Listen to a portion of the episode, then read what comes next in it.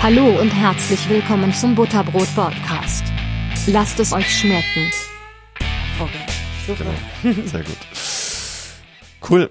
Larissa, dann herzlich willkommen zum Butterbrot Podcast. Ähm, schön, dass du da bist. Äh, lass uns vielleicht so rein starten. Äh, wir sprechen ja heute vielleicht nicht nur über Psychedelika, aber das ist das äh, Thema, wie ich auf dich aufmerksam geworden bin.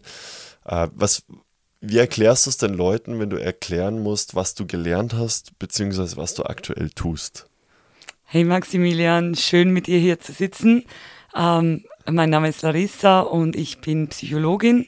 Ähm, ich habe lange Zeit in der Suchtforschung gearbeitet und ganz viel zum Thema Drogen geforscht. Also wie die Leute konsumieren, was sie konsumieren, äh, vielleicht auch welche Substanzen sie mischen und äh, welche Strategien sie kennen, um den Schaden, der ähm, durch Drogen entstehen kann, äh, zu reduzieren. Das heißt, äh, Schadensreduktion oder Schadensminimierung äh, ist ein ganz wichtiges Konzept, damit die Leute eigentlich, wenn sie den Substanzen, die sie unter Umständen vom illegalen Markt erwerben und nicht genau wissen, was es ist, ähm, das hilft ihnen, ähm, besser zu wissen, was sie konsumieren, zum Beispiel im Falle eines Drug-Checkings oder auch wenn Freunde informieren, ähm, was da genau drin ist oder wie viel man konsumiert, gibt es einige Hilfen, damit der Konsum bewusster gestaltet werden kann. Okay. Was, also du hast aber angefangen, Psychologie zu studieren und dich dann auf den Bereich Drogen spezialisiert. Genau, ich habe klinische Psychologie studiert an der Uni Zürich mhm. und ähm, von da heraus, meine Masterarbeit war schon zum Thema Drug-Checking. Also wir haben in der Schweiz geschaut äh, mit den Projekten, die bereits an einzelnen Partys oder auch vor Ort an einer, in einer Stadt jede Woche ein Drug-Checking anbieten. Ähm, was gibt's denn da zu erfahren über die Leute, die ein solches Angebot nutzen? Und wie kreieren wir einen Fragebogen, äh, der sowohl zur Datenerhebung ähm, äh, nützlich ist, aber auch als Kur Kurzintervention eingesetzt werden kann. Also das Drug-Checking ist dann, ob die Drogen, die die Leute konsumieren, clean sind, ob die sauber sind. Ähm, das kann man so nicht sagen. Ich ähm, verwende eigentlich auch den äh, Namen clean oder sauber nicht, weil das heißt, es impliziert eigentlich immer, dass de, die anderen Dinge äh, schmutzig sind. Mhm, mh. Aber ähm, was bei einem Drug-Checking geschaut wird, ist ähm, zum einen, ob es sich tatsächlich um die Substanz handelt, die die Leute konsumieren möchten. Und zum anderen, äh, wie jetzt beispielsweise in der Schweiz, besteht bei der HPLC-Methode auch ähm, ein Analyseverfahren, das die erlaubt, sozusagen zu wissen, wie viel MDMA beispielsweise in einer Ecstasy-Pille drin ist. Und darauf basierend können dann Empfehlungen bzw. Warnungen ausgesprochen werden. Und was für die Schweiz ganz speziell ist, ist auch, dass die Warnungen, also wenn zum Beispiel eine MDMA-Tablette ähm, oder eine Ecstasy-Tablette mit MDMA höher als 120 Milligramm dosiert ist, so das obere eine Dosis, äh, wird davor gewarnt. Und das ähm, wird alles online publiziert. Oder da gibt es auch einen Instagram-Account von Safer Party, wo sich die Leute anschauen können, welche Substanzen denn eben falsch deklariert waren oder mit einer höheren Dosis als erwartet kommen. Mhm. Aber es klingt jetzt fast so, als könnte man es in der Schweiz ganz offiziell kaufen, aber es ist in der Schweiz auch nicht legal, oder? Äh, nein, ähm, die Drogen sind weiterhin illegal. Und äh, wir sind auch noch einen Schritt weg von einer breiten Entkriminalisierung oder respektive einer öffentlichen Position zur Entkriminalisierung der Personen, die Drogen konsumieren. Aber seit den 90er Jahren haben wir eingesehen, dass äh, bei Schadensminderung ähm, eben dazugehört, dass wir Leuten Informationen zu den Verhaltensweisen, die sie aufbringen, ermöglichen. Das heißt, es hat sich dann gezeigt, dass es besser ist und dass sich Menschen mit dem Konsum besser auseinandersetzen, äh, wenn sie eben ein solches Angebot nutzen können. Und da wurde ganz gut mit der Polizei zusammengearbeitet, dass eben dann nicht die Polizei draußen wartet. Das heißt, die Leute, die heute in Zürich oder in anderen Schweizer, Schweizer Städten ein Drug-Checking nutzen, äh, die sind sicher und ähm, da, die werden nicht bis nach Hause verfolgt. Ah, okay. Weil die Frage habe ich mir gerade innerlich so ein bisschen gestellt, da wäre doch die Polizei super interessiert daran, genau dann da teilzunehmen, ähm, würde die Leute ihre Drogen dann auf den Tisch in Anführungszeichen legen und sozusagen zeigen, was sie haben. Aber okay, das macht natürlich deutlich mehr Sinn. Es kann natürlich sein, in äh, an anderen Ländern, äh, wo die Prohibition noch stärker vertreten ist, und das hatten wir auch in der Schweiz in den 90er Jahren äh, bei der offenen Droge, Drogenszene hier in Zürich beim Platzspitz, Äh, das wurde alles geschlossen und dann hat sich alles auf den Bahnhof Letten verschoben. Ähm, und auch danach, also jeder Versuch zur Repression oder Minimierung dieser Szene hat dazu geführt, dass es sich ausgeweitet hat in die ganze Stadt und weniger kontrolliert war. Und dementsprechend hat man dann Angebote geschaffen, die dafür da sind. Mhm. Und genauso ist es mit allem Drogenkonsum. Also man kann nicht davon wegschauen, dass viele ähm, legale und illegale psychoaktive Substanzen konsumiert werden. Es wird sich heute und morgen nicht ändern. Also können wir nur ändern, dass wir den Konsum sicherer gestalten für diese Leute, die sich für den Konsum entscheiden. Und die dann auch wissen, was sie da genau tun. Oder? Also, dass das halt ein informierter Konsum dann letztendlich ist. Genau, das ist die Idee, dass man eine ähm, Entscheidung treffen kann, basierend auf der Analyse, mhm. ähm, wobei man auch sagen muss, dass das, diese Analyse selber und ähm, die Information wichtig ist, aber eben dieses Beratungselement, wenn ein Fragebogen ausgefüllt ist und zwei sich gegenüber sitzen, wie wir beide uns jetzt gegenüber sitzen, dieses Beratungselement ist sehr wichtig, weil ähm, es gibt den Menschen die Möglichkeit, über den Konsum zu reflektieren, was oftmals andernfalls vielleicht eher etwas zurückgestellt wird, weil man muss sich auch ähm, darüber klar sein, dass die meisten Leute, die illegale Substanzen konsumieren, ähm, keine Abhängigkeit aufweisen und dass der gelegenheitliche Konsum durchaus viel, viel weiter verbreitet ist und nur sehr wenige Leute äh, von einer Abhängigkeit betroffen sind. Mhm.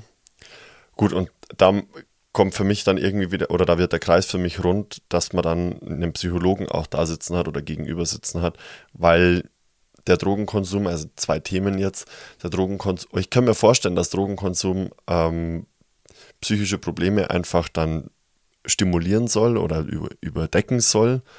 Ähm, und natürlich dieser Reiz des Verbotenen, oder? Ist schon irgendwie auch verrückt, so wie du jetzt gerade sagst, wenn, wenn eine bestimmte Art von Drogen verboten wird, dann verbreitet sich es noch mehr, hast du gerade gesagt. So, eigentlich total crazy, wie der Mensch denkt, so ist es verboten und da, dadurch verbreitet sich es einfach noch mehr. Das heißt, es haben noch mehr Leute daran Interesse, nur weil es verboten ist. Also schon witzig, wie der Mensch denkt irgendwie, oder? Ja, ähm, ist auf jeden Fall interessant. Ähm, ich weiß nicht genau, ob die Zusammenhänge ganz so sind. Äh, wenn okay. man da ein bisschen genauer hinschaut, auch auf die Prohibitionsgeschichte. Ähm, in Amerika zum Beispiel, da gab es ja auch ganz viele Speakeasies, als Alkohol noch verboten war. Und da ging es eigentlich immer darum, gemeinschaftlich etwas zu tun und vielleicht das Erlebnis auch ein bisschen zu verstärken mit dem Konsum. Und klar, alles, was der Wirtschaft nicht dient, ähm, soll man verbieten. Und äh, wenn wir jetzt heute über psychedelische Substanzen sprechen, dann kommt eben noch ein zweites Element dazu. Das ist nicht nur der Gesellschaft nicht dienlich, es ist unter Umständen auch ähm, etwas, das alles Mögliche in Frage stellt, was ähm, unsere äh, momentane Regierung betrifft. Und davor hatte man Angst.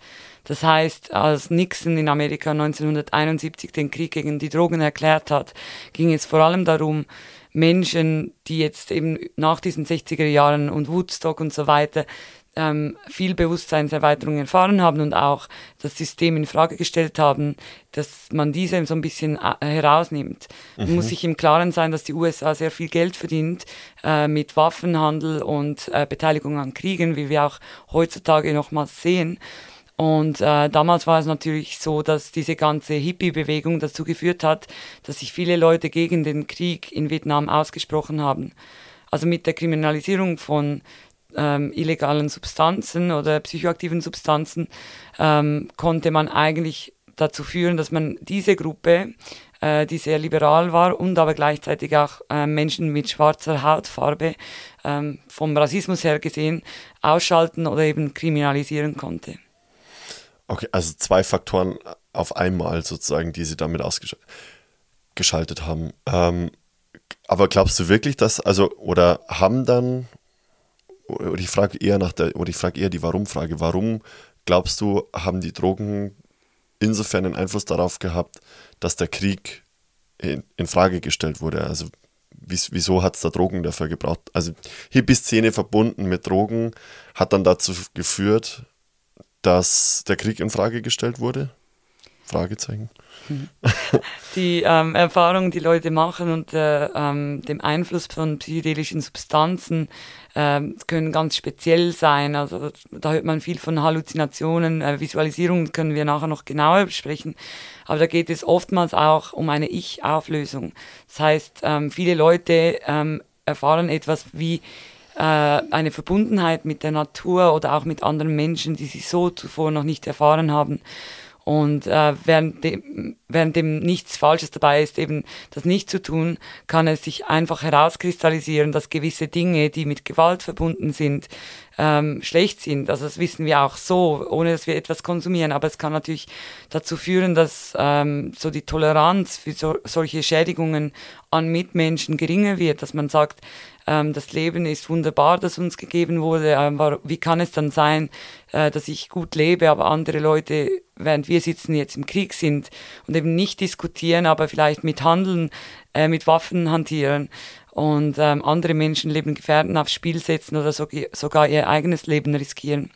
Und wenn wir heute in die USA schauen, äh, dass auch ein zentraler Standpunkt der aktuellen Forschung zu psychedelischen Substanzen ist, sieht man auch, dass ein Großteil der Forschung, wie wir sie jetzt haben, ähm, vorangetrieben wurde, weil unter den Kriegsveteranen, die zurückkommen, so viel ähm, psychische Gesundheitsprobleme vorliegen ähm, und diese quasi den Verdienst gebracht haben für das Land, man denen unbedingt zuerst helfen muss und eben da auch die psychedelischen Substanzen wieder eine Rolle spielen. Also das hat ganz, ähm, ganz wichtig auch dazu beigetragen, dass dieser Hype, der so ins Rollen gekommen ist, jetzt auch breiten oder breitenfähig oder salonfähig ist auf beiden politischen Seiten. Mhm.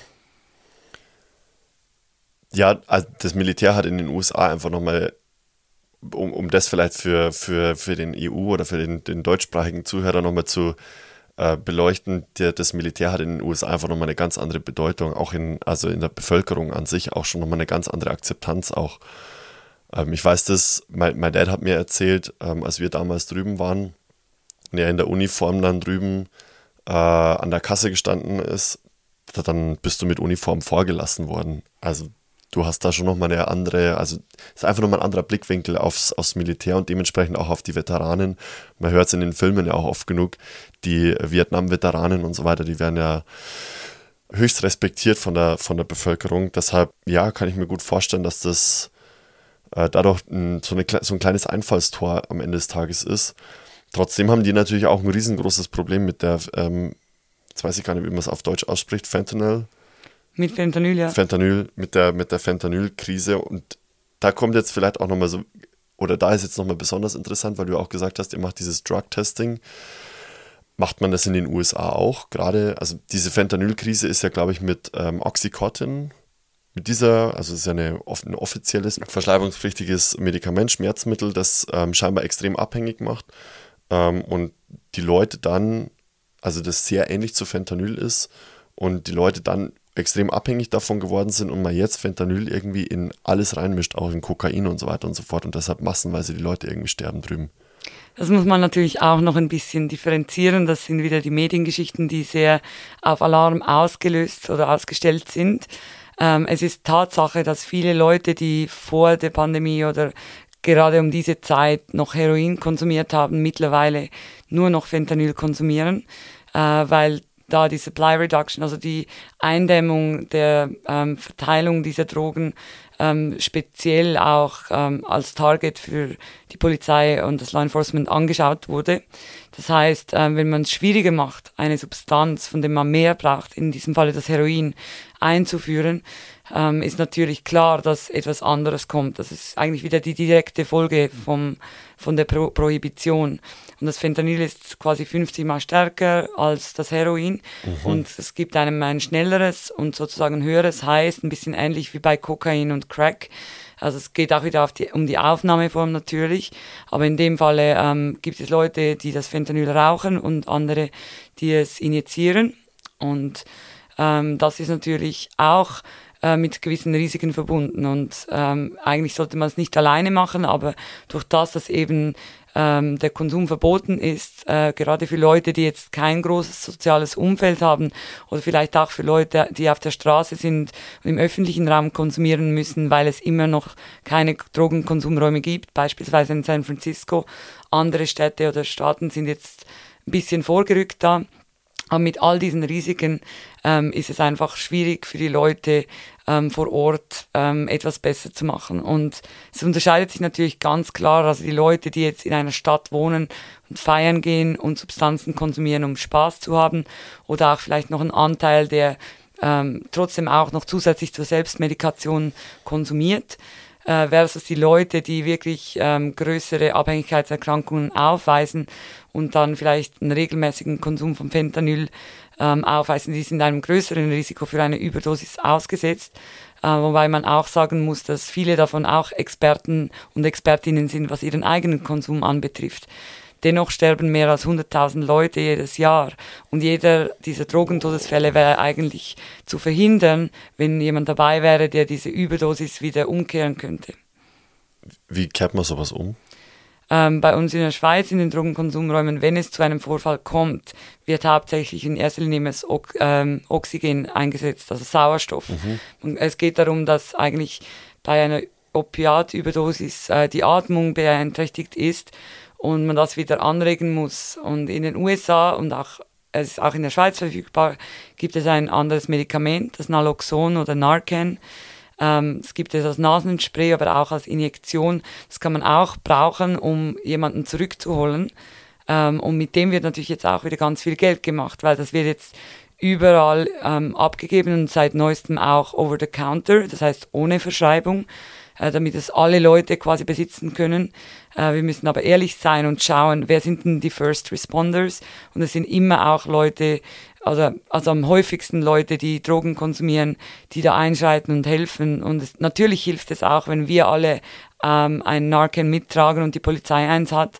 Aber letzten Endes ist das auch wieder gutes Marketing und es geht eigentlich wieder darum, dass es nur ein Symptom Treatment ist. Also es hilft gar nicht dazu, die Situation zu lösen, weil es nicht an das unterliegende Problem hingeht, warum denn die Leute leiden, warum denn die Leute in erster Linie zu Opiaten greifen oder zu anderen Medikamenten, um ihr Bewusstsein oder halt eben ihr Empfinden zu verbessern. Ist das der häufigste oder was ist der häufigste Grund, dass Leute dann tatsächlich auch Drogen, also auch härtere Drogen konsumieren? Ich sage eigentlich auch nicht, dass es härtere ja, oder weichere ich, Drogen gibt. Mir das, ähm, was im Volksmund als härtere Drogen bezeichnet wird. Also ich genau. würde darunter jetzt verstehen Kokain, Heroin, ähm, Meth äh, und so weiter und so fort. Das wären für mich härtere Drogen. Mhm. Ecstasy vielleicht noch, ja.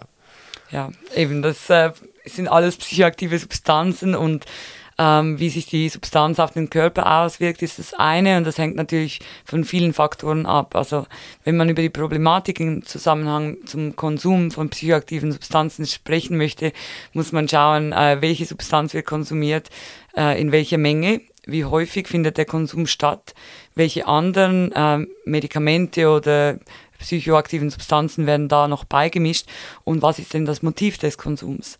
Und das Motiv des Konsums, du hast es gerade schon angesprochen, äh, kann halt ganz vielseitig sein.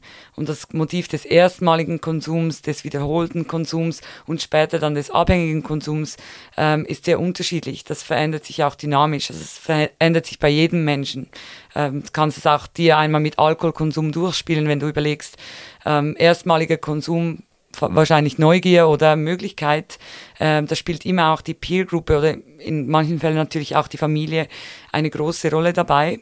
Äh, wenn der erstmalige Konsum in einem sicheren Setting stattfindet und man danach auch ehrlich darüber sprechen kann, äh, was mit einem, was es mit einem gemacht hat, wären das eigentlich ideale Voraussetzungen. Und gerade wenn äh, Leute sehr jung beginnen, ähm, mit psychoaktiven Substanzen zu experimentieren, äh, wir können da auch vom Cannabis sprechen, ähm, wäre es eigentlich gut, wenn die die Möglichkeit hätten, das in einem geschützten Setting zu tun und eben nicht nur im Freundeskreis, wo man sagen muss, oh, das war super toll, auch wenn vielleicht das erste, zweite Mal es überhaupt nicht toll ist, aber man möchte ja Teil dieser Gruppe sein und man identifiziert sich über Zugehörigkeit zu einer Gruppe und dementsprechend geht dann vielleicht äh, der Konsumverlauf äh, viel schneller voran, als wenn man ganz geschützt die Möglichkeit hätte, das mal zu probieren und zu schauen, was macht es denn mit dem Körper und mit dem Gehirn, wie fühlt man sich denn dabei?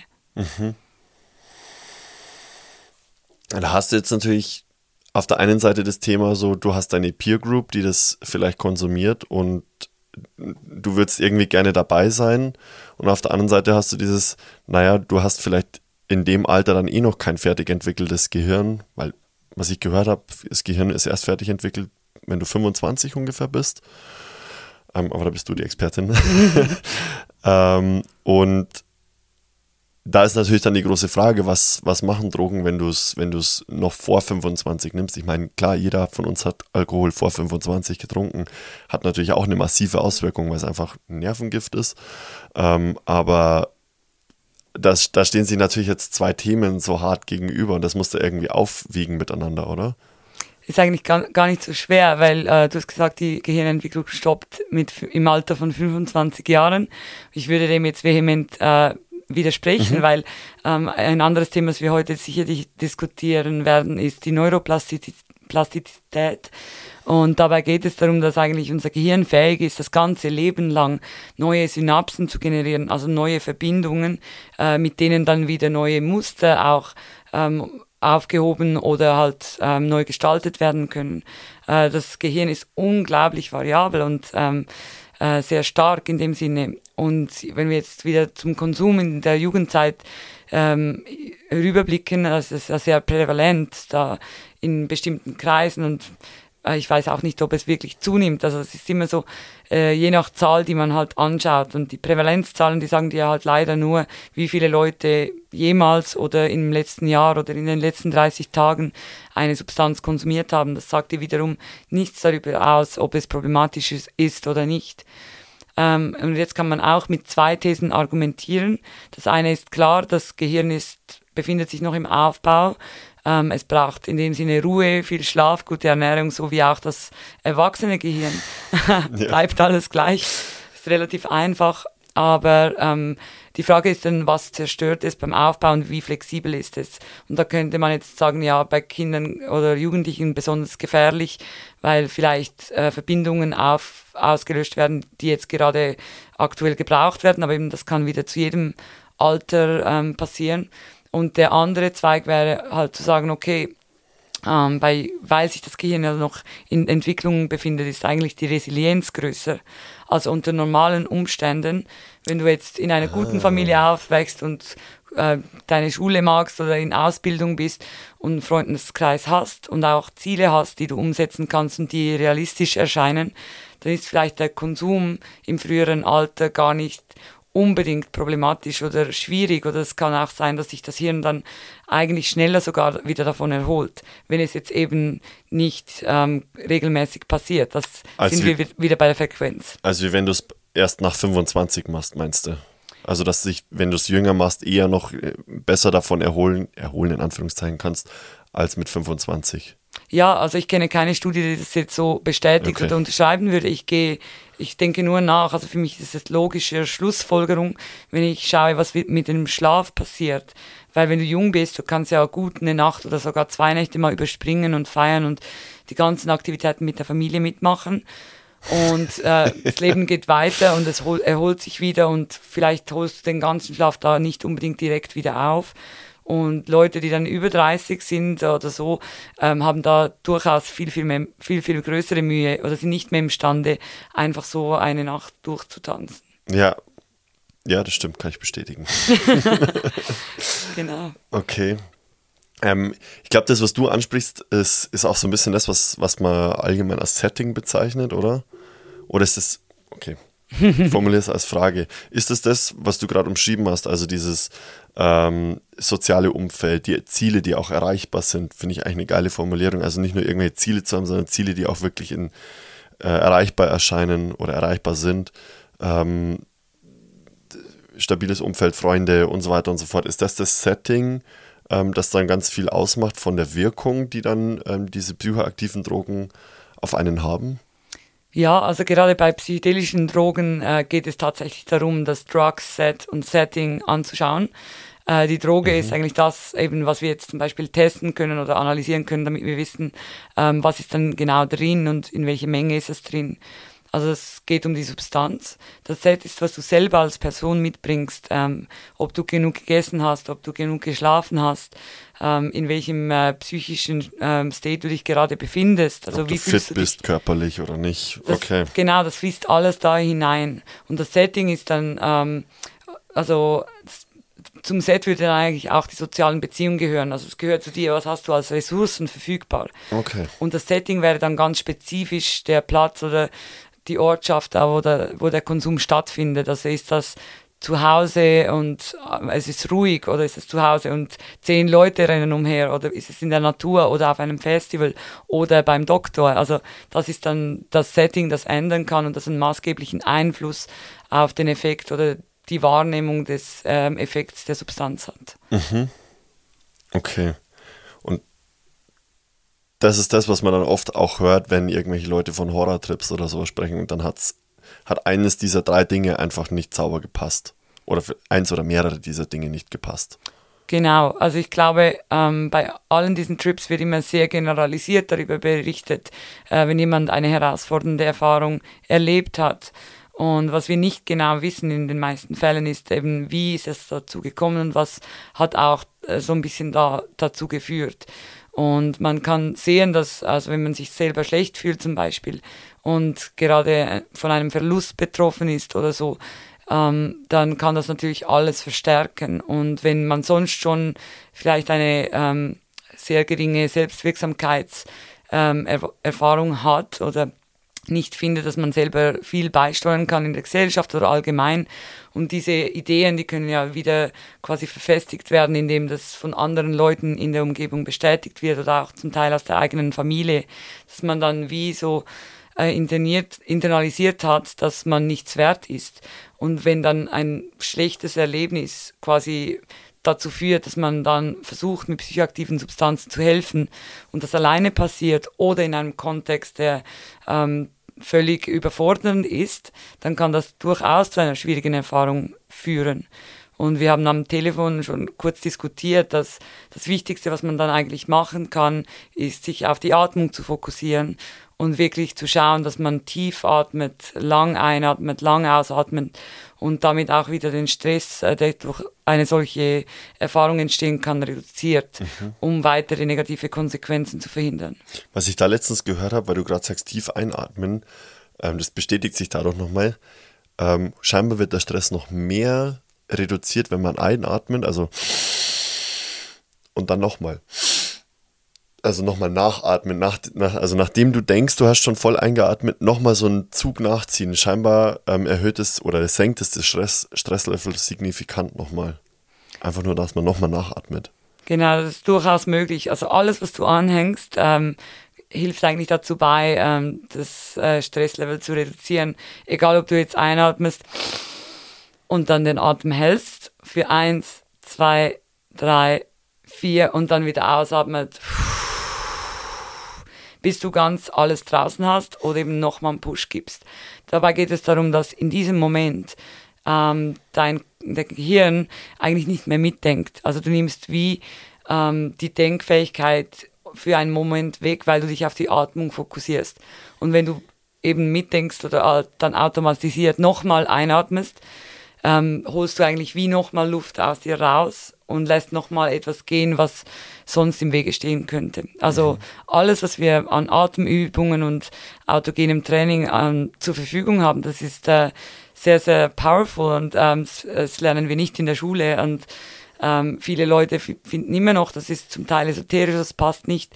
Aber wenn sie es mal probieren, ähm, sagt es eigentlich allen zu, weil es ist etwas total Natürliches. Wir atmen alle.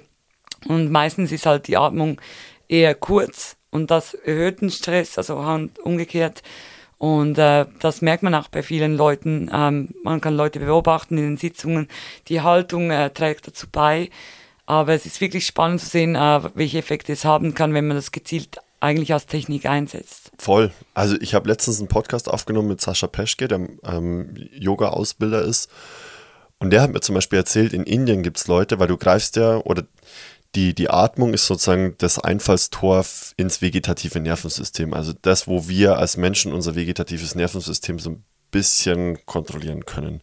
Und er meinte, über die Atmung kannst du es dann auch schaffen, ähm, in den meditativen Zustand zu gelangen, dass es teilweise Yogis in Indien gibt, die ihr Herz zum Stillstand bringen können und dann eben den Tag, an dem sie halt sterben wollen, letztendlich festlegen können. Da gibt es nochmal ein kleines Fest, sagt er.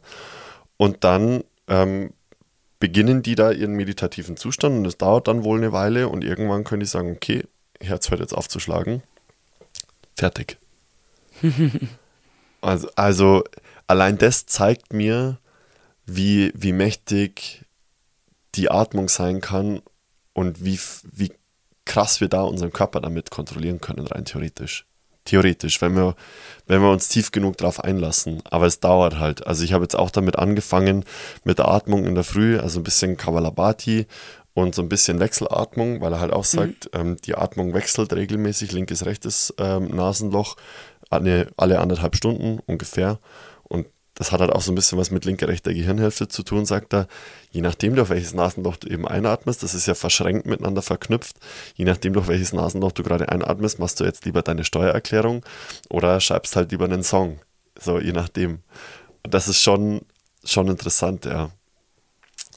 Ähm, du hast es gerade auch nochmal von, von Neuroplastizität gesprochen, ähm, weil ich mich gerade gefragt habe, weil du meintest, ja, es können, es können Horrortrips entstehen, wenn das Setting, das Set ähm, oder die, die Drugs dann einfach nicht passen.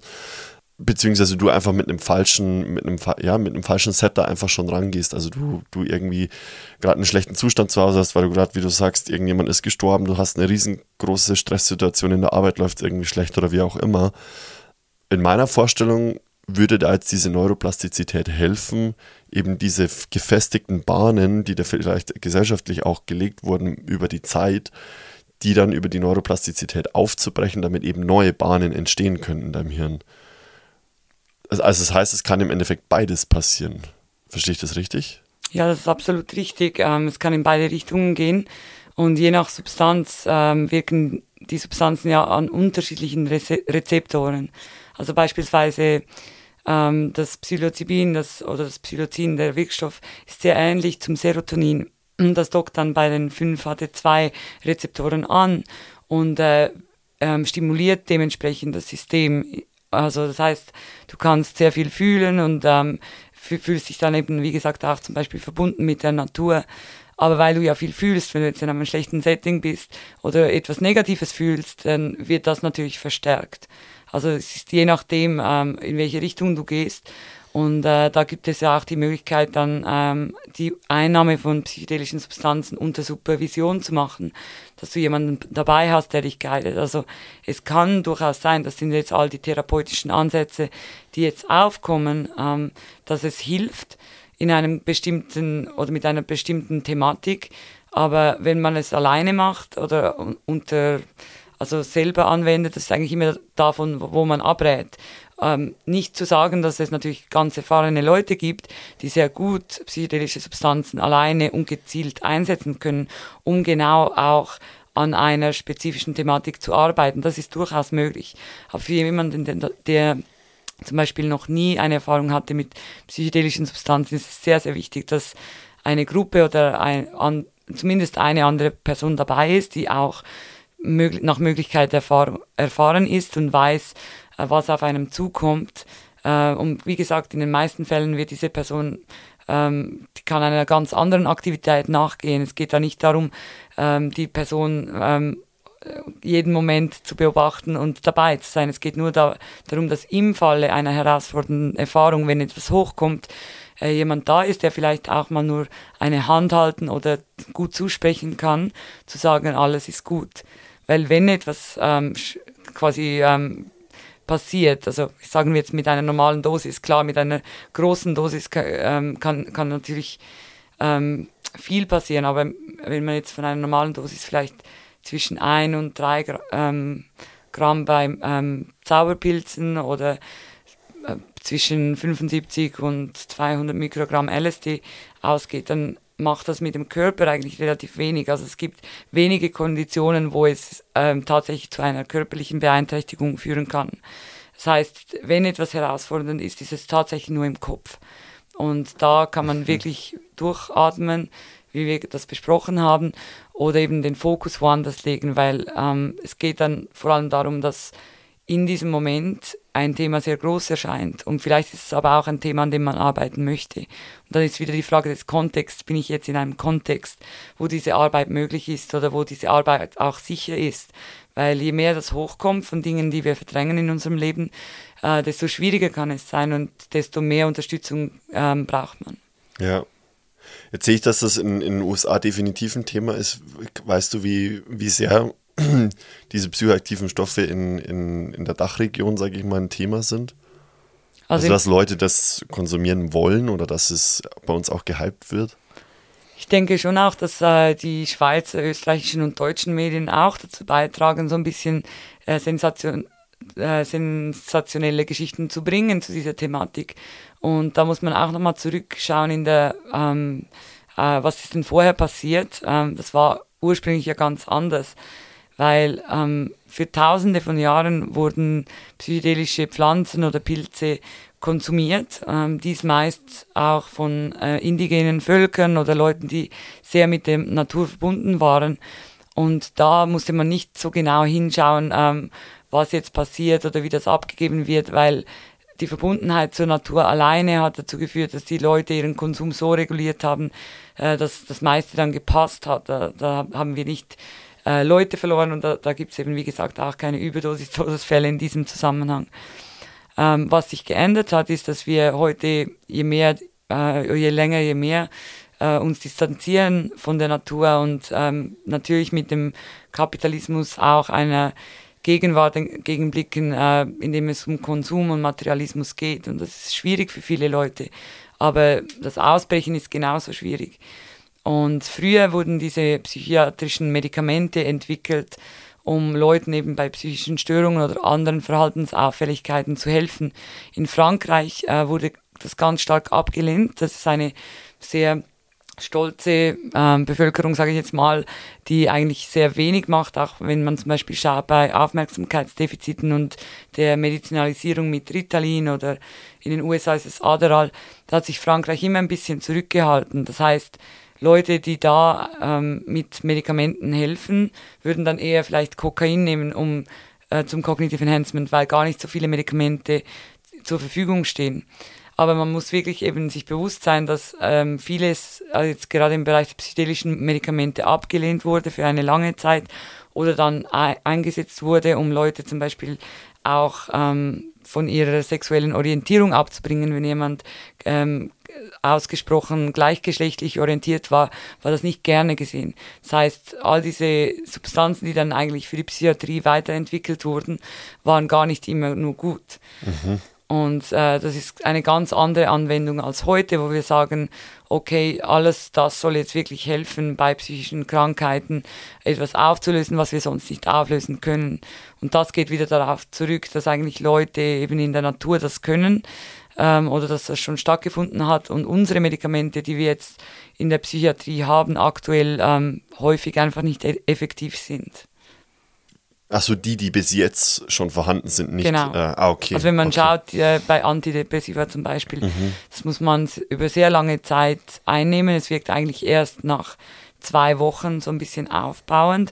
Äh, einige Leute klagen über Gewichtszunahme und so weiter. Und wenn man dann Nebenwirkungen hat in diesem Feld, muss man sich auch fragen, ist es das wert oder inwiefern verschlimmert sich dann auch eine Depression, wenn man zusätzlich noch Gewicht gewinnt. Also was wir heute am Markt haben, und da gibt es auch tausend verschiedene Medikamente, ähm, haben wir eigentlich nichts, das flächendeckend hilft, weil wir nochmals diese Symptome bekämpfen, aber eigentlich gar nicht dazu äh, bei, nichts dazu beitragen, dass die Leute dann vielleicht besser connected sind oder nicht mehr alleine sind.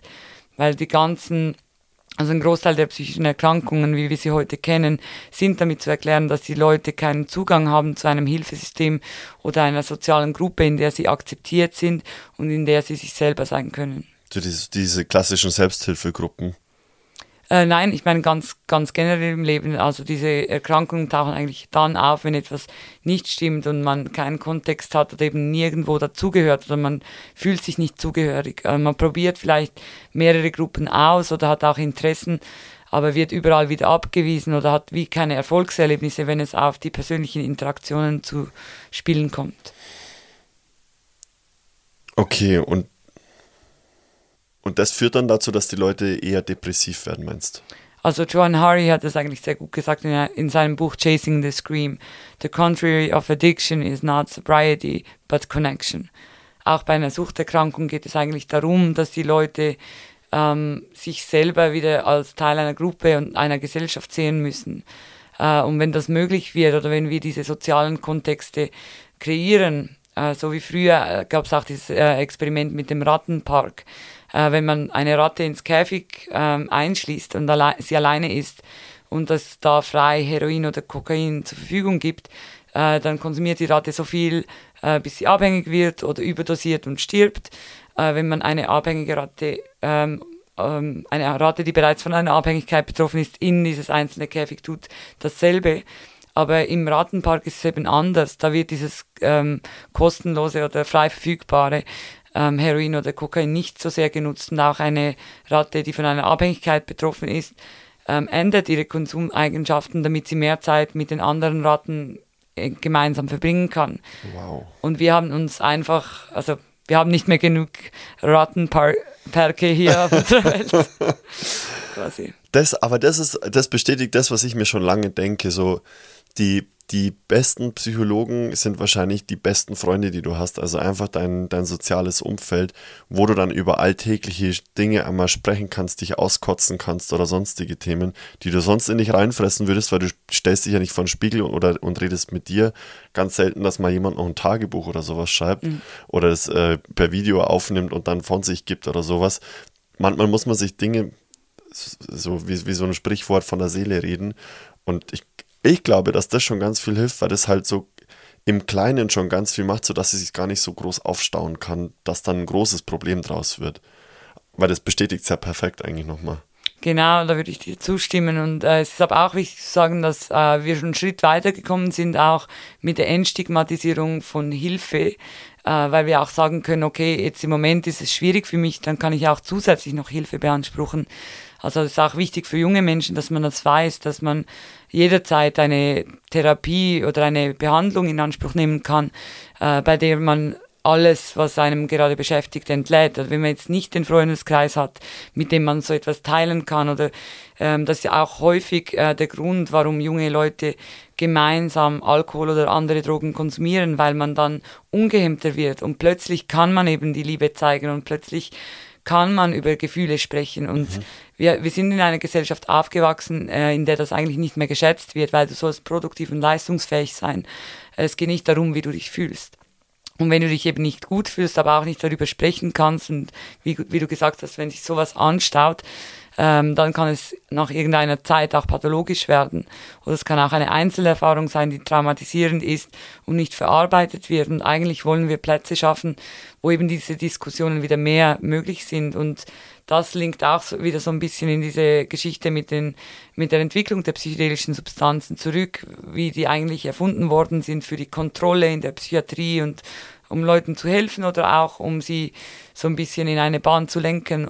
Und das wurde ja dann herausgenommen mit der Hippie-Bewegung ähm, in den äh, Teil der rekreativen äh, Konsumgelegenheiten, wo man auch gesagt hat, okay, hier gibt es noch mehr, ich kann mein Bewusstsein erweitern. Und es macht eben vielleicht eine Aktivierung von vielen Neuronen und so weiter, diese Neuroplastizität, da verändert sich was. Aber es hemmt natürlich auch ein bisschen all diese Dinge, die einem ansonsten einschränken. Also das heißt, es gibt Leute, die dann erzählen, dass sie kreativer sind unter ähm, oder auch nach einer Erfahrung mit psychedelischen Substanzen, dass da Dinge her heraufkommen, die man vorher vielleicht verdrängt hat oder eben nicht realisiert hat oder auch Dinge, die man gedacht hat, die man verarbeitet hat und man merkt, das ist doch noch da. Und das ist auch gut zu wissen, weil es, es bringt einem auch weiter, wenn man einfach sagen kann, gut, ich gebe dem jetzt Platz, vielleicht weniger als vorher und ich stelle es wieder zurück und mache weiter mit dem Leben. Ja. ja, also das zeigt ja auch schon diese, also diese Zunahme der Kreativität, ich meine, wenn man sich die Mucke aus der Hippie-Zeit anhört, kann sich einfach diese ganze Woodstock-Playlist durchhört, die es da so gibt. Es ist schon funkig. Also die, die Musik, die da gespielt wird, war einfach was komplett anderes als das, was man bis dahin kannte. Ich sage mal so, die Pre-Jimi Hendrix-Zeiten waren halt einfach komplett anders. Das war bis dato unbekannt, würde ich behaupten. Und damit ist eine komplett neue Ära im Endeffekt losgetreten worden. Auch, auch mit, war, John Lennon nicht auch einer, der, der ganz viel LSD auch ähm, zu sich genommen hat? Und keine Ahnung, schauen wir uns die Beatles an, was ist draus geworden? Ein riesengroßer Erfolg. Also, dass das, diese, diese, diese künstlerische Umwandlung, die aus dem LSD dann vielleicht passiert ist, ähm, so breit in die Bevölkerung geschmissen worden in Form von Musik letztendlich, mhm. die sehr gut angekommen ist. Ähm, was mich jetzt mal noch interessieren würde, und das ist vielleicht jetzt der, gute, der richtige Zeitpunkt, das anzusprechen, wa was genau machen Psychedelika eigentlich mit einem? Ja, wir haben äh, sehr viel Forschung zu diesem Thema betrieben natürlich. Ähm, und bei Global Drug Survey 2020 haben wir vor, vor allem auch mal geschaut, ähm, warum nehmen denn die Leute diese Substanzen? Also ich glaube, bevor wir sagen, was machen die denn, müssen wir über die Erwart Erwartungshaltung sprechen. Und okay. da haben wir gesehen, dass ähm, quasi mehr als die Hälfte der Leute gesagt haben, also wir haben da wirklich 15.000 Leute gehabt, die im vergangenen Jahr LSD konsumiert haben, gemäß Selbstreport und 11.000 Leute, die äh, gemäß Selbstreport äh, Psilocybin, also Mushrooms, äh, konsumiert haben. Und wir haben gesehen, dass die meisten dieser Leute, also mehr als die Hälfte, das ähm, einnimmt, um das Wohlergehen aufrechtzuerhalten oder zu verstärken. Also da ist gar keine Motivation der Selbstmedikation drin. Aber für den restlichen Teil ist es tatsächlich so, dass sie mit einer etwas, das sie be, ähm, belästigt oder etwas, das sie emotional aufgewühlt hat, ähm, weiterkommen möchten oder für ca. 10 Prozent, also einer von zehn, äh, meint auch, dass sie eine psychiatrische Erkrankung haben oder eine psychische Störung, äh, die sie gerne damit behandeln mö möchten. Und das ist spannend, weil der ganze Kontext, in dem wir das sehen, aktuell, ähm, die ganze Forschung, die ist auf, das, äh, auf den medizinischen Konsum ausgerichtet. Aber der größte Teil des Konsums, also ich würde sagen, also ich sage immer noch weit über 90 Prozent, ist rekreativ, ist von Leuten selber, die überhaupt an gar nichts arbeiten wollen, die vielleicht einfach eine gute Zeit haben wollen oder die Musik etwas mehr spüren oder in der Natur ein Erlebnis enhancen wollen. Ob man das braucht oder nicht, sei dahingestellt, das darf jeder für sich selber entscheiden. Aber wichtig ist, dass eigentlich die, sowohl die Konsummotive als auch die Funktionen des Konsums grundlegend immer positiv sind. Und sobald es eben da, dazu kommt, ähm, eigentlich mit negativen Emotionen oder auch Schmerzen umzugehen, und das sieht man wieder bei den Opiaten äh, oder anderen verschreibungspflichtigen Medikamenten, die eingenommen werden, um die Stimmung aufzuhellen, äh, sobald es negativ orientiert ist, ähm, ist es viel, viel ähm, üblicher, dass sich daraus ein ähm, problematischer Konsum entwickelt. Weil man versucht, die negativen Bedingungen oder die, das, ja, die negativen Bedingungen damit zu übertünchen, damit man sich wieder positiv fühlt. Was ja auch zeitenweise funktioniert. Mhm. Aber dann greift man immer wieder darauf zurück. Und jetzt bei den psychedelischen Substanzen Beispiel auch, da gibt es nicht unbedingt eine physische Abhängigkeit. Also klar speichert der Körper dieses Erlebnis. Also das, der, der Körper erinnert sich daran. Aber es ist jetzt nicht so wie beim Kokain oder Heroin, dass da beim regelmäßigen Konsum plötzlich ein Craving entsteht. Also dass zusätzlich auch Entzugserscheinungen entstehen, wenn man die Substanz nicht konsumiert. Ähm, aber dennoch, es kann natürlich zu einer Art psychischen Abhängigkeit führen bei Leuten, die zum Beispiel Microdosing machen, die wenig, einen ganz, ganz kleinen Teil der Substanz einnehmen, um damit besser zu fokussieren oder ähm, kreativer zu sein, dass man dann wirklich denkt, okay, ich habe meine Bestleistung erreicht oder werde sie nur noch erreichen, wenn ich auch diese Substanz wieder zu Hilfe nehme. Und das ist so ein bisschen das, wo man aufpassen muss, weil, wie gesagt, ich glaube ganz wichtig, ähm, wir alle sind selbst die Medizin. Es bedarf überhaupt und es benötigt gar keine Substanz, um ähm, mit unserer psychischen Gesundheit und allem in Einklang zu sein. Theoretisch würde das gehen, äh, dass wir alle unsere Verhaltensweisen anpassen und uns selber regulieren. Das, dafür sind wir gemacht und unser Gehirn, eben die Neuroplastizität, das ist unglaublich, das ist ein, das ist ein Wunder. Wir können eigentlich alles wieder neu verbinden und ähm, auch Verbindungen auflösen, die vielleicht ungesund sind. Und dennoch ist es je nach Substanz oder je nach Erfahrung schwieriger, dahin zu kommen. Und da ähm, ist es spannend, mit psychedelischen Substanzen zu arbeiten, ähm, wenn man eben schaut, ähm, kann man sich da eine Intention, also eine Absicht setzen, um spezifisch an einem Thema, das für einen wichtig ist, zu arbeiten. Nochmals, also mhm. der größte Teil des Konsums, würde ich jetzt sagen, ähm, ist nicht so gut geplant, dass man sich vorher hinsetzt und sagt, okay, woran möchte ich denn heute arbeiten? es passiert schnell oder so und es passiert, es hat immer eine Wirkung, aber wie gesagt, ähm, je besser die Vorbereitung und die Nachbereitung eines Erlebnisses, desto besser eigentlich der Effekt auf mhm. die Person. Kann es dann aber trotzdem passieren, ähm, weil manchmal gibt es ja einfach Traumata, die tief in einem drinstecken, von denen man einfach gar nicht mehr weiß, dass sie existieren. Ähm, und die äußern sich einfach nur, weil du bestimmte Verhaltensweisen an den Tag legst, die vielleicht an der einen oder anderen Stelle unpassend sind. Du weißt aber gar nicht, woher es herkommt, weil du gar nicht, oder weil dir gar nicht bewusst ist, dass du ein Trauma hast. Würdest jetzt sowas nehmen ähm, und auf einmal schimmert es dir, also ich, so stelle ich mir so ein Erlebnis mhm. vor, deshalb ähm, sitzen wir zusammen, weil ich davon keine Ahnung habe. Und dann könnte ich mir aber vorstellen, dass dann dadurch, dass du dann eben diese erhöhte Neuroplastizität hast oder dass du dann einfach tiefer in dich reinschaust, ich formuliere es jetzt einfach mal so, ähm, dass es dadurch aufgedeckt wird und, und dadurch dann ein negatives Erlebnis wird. Weißt du, ich meine? Mhm. Also ich glaube, da muss man eben auch wieder ganz viel Aufklärungsarbeit leisten. Wir können nicht einfach sagen, ab morgen soll das zugänglich sein für alle Menschen, weder als Medikament noch ähm, rekreativ. Also es geht wirklich darum, auch zu äh, schauen und das funktioniert eigentlich gut, wenn man gute Freunde hat, sage ich jetzt mal. Die geben dann wie quasi Anweisungen, was man von dem Erlebnis erwartet. Äh, Im Dschungel, wenn man beim Schamanen ist, dann hat man vielleicht weniger Anweisungen, weil für die die, äh, die hantieren nicht so mit Worten, das geht nur um die Beziehung mit der Pflanze und das ist selbsterklärend, weil da hört man ja hin. Aber wir haben in unserer Gesellschaft größtenteils verlernt, hinzuhören und in uns hineinzuhören und damit hat es zu tun. Ich könnte mir auch vorstellen, dass, der, dass die Schamanen und die, die Urvölker grundsätzlich weniger Stress und weniger psychische Probleme haben, weil sie eben nicht in Hochhäusern mit zig Stöcken und Millionen Menschen auf einen Platz komprimiert leben, sondern weil sie halt einfach in der Natur leben.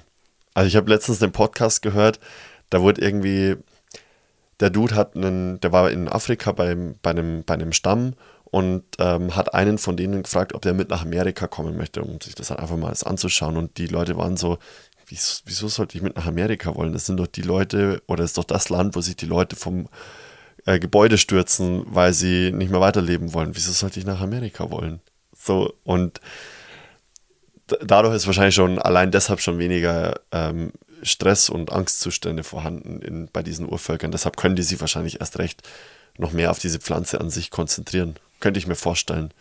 Ja, das ist eine gute Analyse und ich habe letztes Jahr auch ähm, Zeit in Peru verbracht und ich war drei Wochen im Dschungel und habe eine Pflanzendiät gemacht, ähm, bei der ich auch mit Ayahuasca gearbeitet habe und anderen Bäumen, die da waren. Und es ist sehr spannend zu sehen, dass jetzt in diesem kleinen Dorf, wo ich war, ähm, erst vor kurzem beispielsweise das Internet neu dazugekommen ist. Also man kann jetzt zu einem Haus gehen und kann da 40 Rappen oder Cents bezahlen für, eine, äh, für einen Hotspot für, für ein paar Minuten und das, das funktioniert. Und was natürlich mit dem Internet und den sozialen Medien kommt, ist der Vergleich. Und viele junge Leute, während der Stammeshäuptling natürlich verbunden ist mit der Natur und weiß, dass es alles nichts ähm, wert ist, das ganze Materialismus, äh, Status ähm, und den Ruf, den einige Leute sich aufbauen, ähm, kommen die jungen neuen Generationen anders auf die Welt, weil die sehen alle die Möglichkeiten in den USA und die möchten das auch. Das heißt, das hat jetzt auch dazu geführt, dass es sehr, sehr schwierig ist, Nachkommen zu finden, die selber in die Tradition respektive in die Fußstapfen äh, ihrer Väter oder Mütter treten. Und ähm, im, wir im Westen sagen jetzt, ah, es ist alles toll und wir möchten unbedingt das Wissen behalten und am besten selber praktizieren, weil wir unsere Leute auch leiten können. Aber äh, der Raum, der eigentlich ein Schamane hält in einer Zeremonie, der wirklich ähm, aufgrund seiner Erfahrungen mit der Pflanze das alles sicher gestalten kann, auch wenn verschiedene Leute vielleicht ein schwieriges Erlebnis haben oder durch etwas ganz, ganz tief oder vielleicht auch Unbekanntes durcharbeiten. Äh, das ist ganz, ganz speziell und das kommt nur über das Training in der Natur, mit der Natur. Und es ist einfach nicht mehr attraktiv für junge Leute, jetzt ein Jahr im Dschungel zu sitzen, ohne Kontakt zu den Mitmenschen und ohne ähm, vielleicht auch eine Frau zu finden oder einen Mann zu finden für sich und so weiter. Also man sieht, was alles möglich ist und man entfernt sich je mehr, je, je länger, je mehr von dieser Natur. Und deshalb müssen wir uns halt überlegen, okay, was können wir hier tun, wenn wir denn eben in Apartments oder Hochhäuser leben, um trotzdem noch äh, in der Natur zu sein und vielleicht wieder mehr auch diese Verbindung zu finden. Ja, das ist die Frage, ob das überhaupt möglich ist. Weil, also für mich gehört zur Natur ganz viel Grün zum Beispiel dazu. Und da ist für mich auch noch was anderes, ob der Raum jetzt einfach grün gestrichen ist oder ob ich mir halt eine Stunde Zeit nehme ähm, und durch einen, durch Wald spazieren gehen kann. Und und dann auch nochmal die Frage natürlich in diesem Alter, in dem wir uns alle befinden, habe ich Zeit dazu, eine Stunde zum Wald hinzufahren, eine Stunde spazieren gehen und wieder eine Stunde zurückzufahren? Oder habe ich ihn halt direkt vor meiner Haustür? Also für mich hat das, das Stadtleben schon einen gewissen Charme, weil du hast alles bei dir, das hat gewisse Vorzüge, du kannst äh, deine Freunde in 0, nichts treffen, du musst dein Auto vielleicht nicht immer benutzen, das ist alles irgendwie in Fahrradreichweite und so weiter. Auf der anderen Seite habe ich schon auch sehr genossen, allein ich bin damals ähm, von Nürnberg ähm, wieder zurück in mein Elternhaus gezogen ähm, und Nürnberg hat so 600.000 Einwohner. Ähm, das Dorf ähm, von meinem Elternhaus hat 5.000 Einwohner und es ist allein schon krass, wie ruhig das war, weil halt einfach nicht dieser Stadtlärm da ist. Und ich bin am ersten Abend rausgegangen, raus aus der Haustür und es war einfach nichts. Du hast halt ein paar Grillen zirpen gehört, es war Sommer, also ein paar Grillen zirpen gehört und so weiter, es war gar nichts. Also ich glaube schon, oder ich, ich frage mich dann, wie, wie das möglich sein kann oder soll, in der Stadt so viel Natur zu haben. Ich glaube, das ist schwierig. Ja, da sind wir wieder bei der Städteplanung und Entwicklung ja. angekommen, äh, die das eigentlich idealerweise berücksichtigen müsste. Und ähm, wenn man zum Beispiel nach Saudi-Arabien schaut, wo da ganz viel investiert wird, ähm, viel Geld für neue Siedlungen und alles aufgekauft wird, und da dieses artifizielle ähm, Natur irgendwie hineingebracht wird, dann ist das spannend, weil ja, ich, ich denke, jeder Baum, den wir extra pflanzen, ähm, hilft und ist sicher gut für die Umgebung. Und was wir aber im Moment aktuell ähm, sehen, ist natürlich, dass wir äh, neue Kanäle bilden und dass wir mehr Holz brauchen. also ich war auch im äh, Dschungel im Amazonas, da bei Letizia und habe diese ähm, Entforstung wirklich äh, live gesehen oder auch, ähm, die haben Holz gebraucht für die Militärbasis, die ausgebaut werden musste wegen dem Drogenschmuggel, aber eigentlich ist es wie ein Katz-Maus-Spiel. Also das, nochmals, man bräuchte keinen einzigen Baum für das, ähm, um das größer zu machen. Das ist eigentlich eben verlorene Zeit und auch verlorenes Geld und vor allem eben die verlorene Natur. Und ich glaube, das muss man schon noch ein bisschen besser auch recherchieren und aufdecken und um das auch weiter zu verhindern. Weil ich glaube, diese Plätze haben wir nicht nur in den Städten, aber ähm, außerhalb der Städte, dass man da auch bei der Planung, wenn sich Städte entwickeln oder ähm, wenn eine Gemeinde entscheidet, jetzt eine Stadt zu werden und weiter wächst, dass man mitplant, dass da eben solche grünen Begegnungszonen vorhanden sein können, weil es geht genau wieder auf das Rattenpark-Experiment zurück, wo wir sagen, wir brauchen diese Plätze und Orte, wo sich Leute begegnen können, speziell in diesem Zeitalter, wo alle ganz viel Zeit vor dem Computer verbringen oder am, am Telefon. Äh, es geht wieder darum, mehr zu connecten im echten Leben und das ist das Einzige, was unsere Bevölkerung heilt. Ja, da, davon bin ich auch zu 100% überzeugt dass es auch mit VR und AR und was alles noch kommen soll. Ich kann mir das nicht vorstellen, dass es das ersetzt, weil ich glaube einfach, dass noch viel mehr ähm, beim, beim zwischenmenschlichen Austausch mit dazugehört, als einfach nur die Stimme. Darum sitzen wir auch persönlich gegenüber, ähm, dass dann auch viel mehr dazugehört, als einfach nur die Stimme zu hören oder irgendwie den Screen zu hören und einen Gesichtsausdruck in 2D. Das ist auch ganz interessant, ganz kleine Kinder zum Beispiel, wenn du auf dein Handy guckst, die denken, du guckst erstmal hier einfach so eine graue Platte an, weil die ja nicht wissen, was das ist und das ist für die super unnatürlich und ähm, erzeugt super viel Stress bei Kindern, wenn du auf diese Platte guckst, statt dann das Kind anzugucken, wenn das Kind mit dir spricht.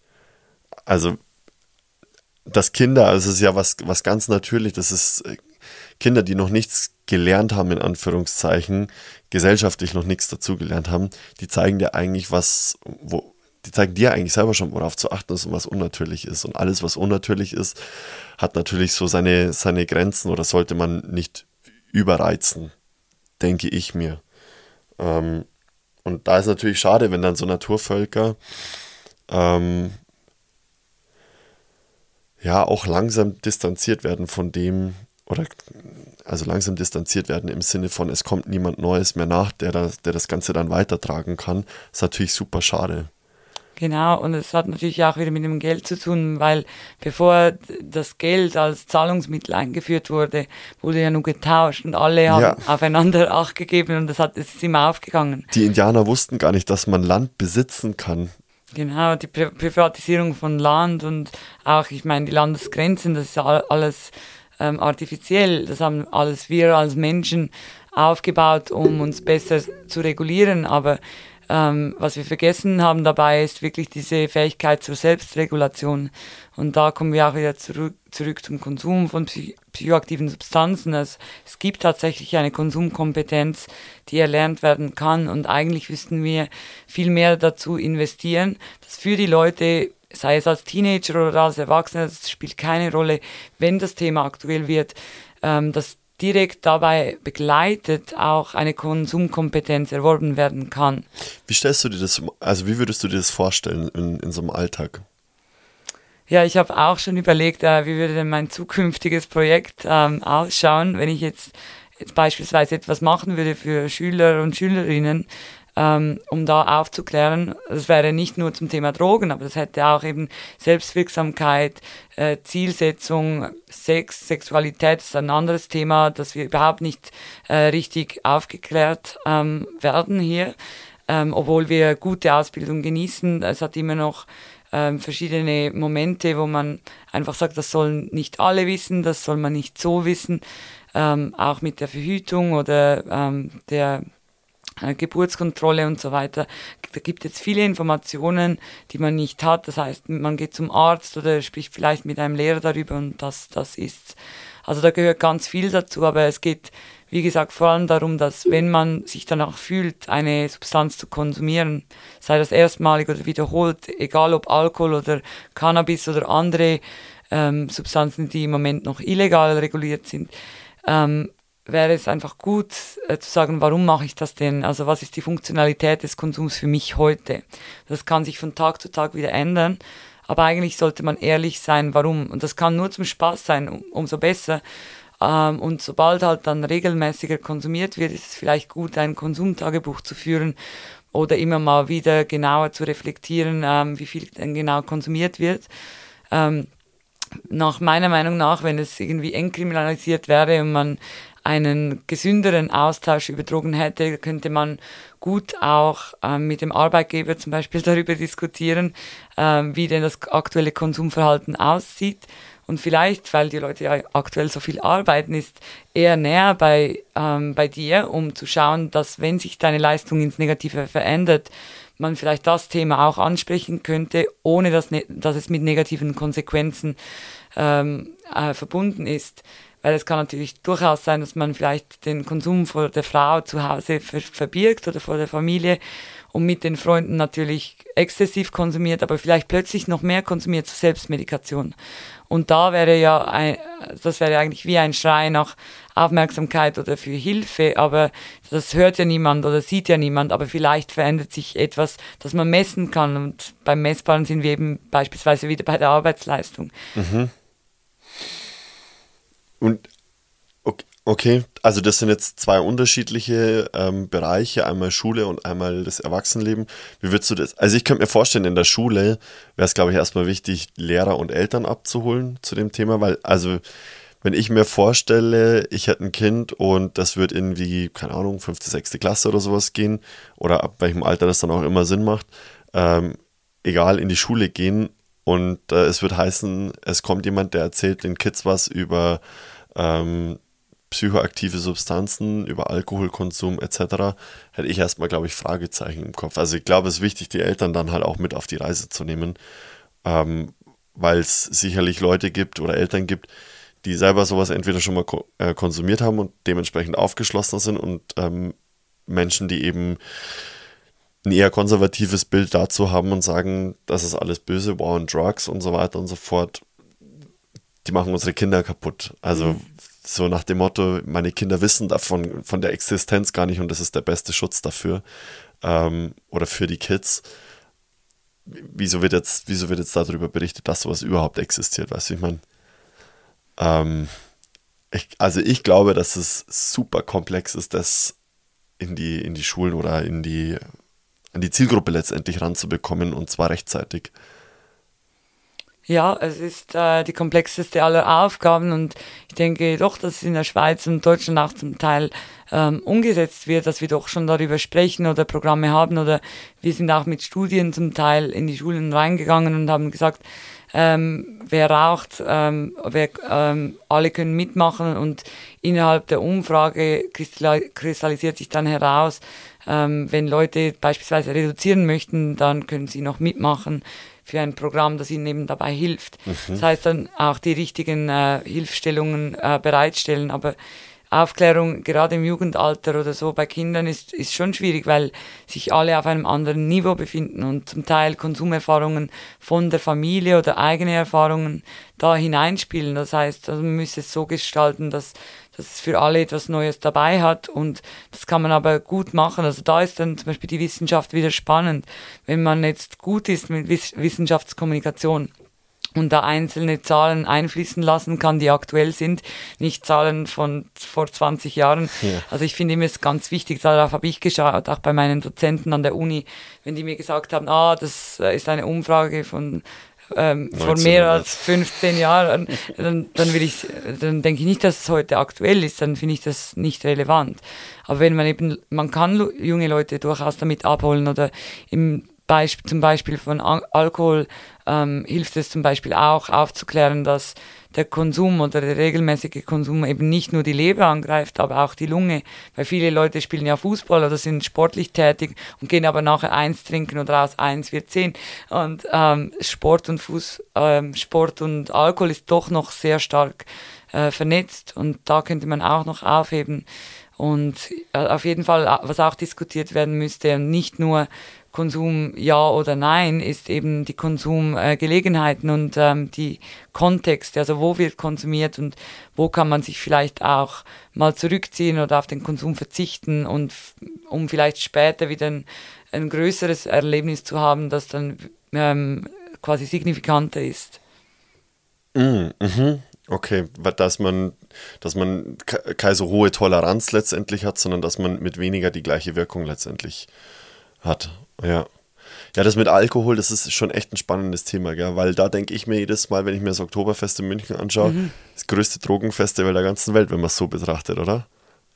Auf jeden Fall. Und das Spannende ist ja, dass jedes Oktoberfest und jede Bar, jeder Club, äh, in dem viel, viel Alkohol und auch viele andere Substanzen konsumiert werden, das sind ja sozusagen Drogenkonsumräume, die legal verfügbar sind. Für Letztendlich alle. ist es nichts anderes, ja. Es ist nichts anderes, weil jemand ist da, der helfen kann, wenn was passiert oder wenn du vom Ball Bank fällst und aber äh, auch nur, weil alle da drin wissen, wie Alkoholkonsum wirkt, wie es funktioniert und was man im besten Fall dagegen tut. Genau. Und wer es noch nicht wusste, hat es dann da gelernt. Ja, das stimmt. Ähm, okay. Äh, ich, ich will den, den Bogen nochmal zurückspannen äh, zu den psychoaktiven Stoffen. Was war denn, also, und auch nochmal zurück zu den indigenen äh, Völkern, was war denn so das, die, die Highlights, die du gelernt hast im, ähm, im Dschungel? Also einmal in Peru, du warst in Peru und im Amazonas, hast du gesagt. Genau, und äh, Kolumbien habe hab ich auch noch viele äh, Communities besucht, die jetzt gar nicht unbedingt äh, äh, mit psychoaktiven Substanzen arbeiten oder also im Norden von Kolumbien beispielsweise ist Coca als Pflanze ein Ding, aber das ist ja dann nur für die Männer. Das heißt, die Frauen pflücken das und das, äh, die Männer konsumieren es und machen noch andere Dinge damit. Ähm, und das ist auch interessant, mit diesen Geschlechterrollen da mal genauer hinzuschauen.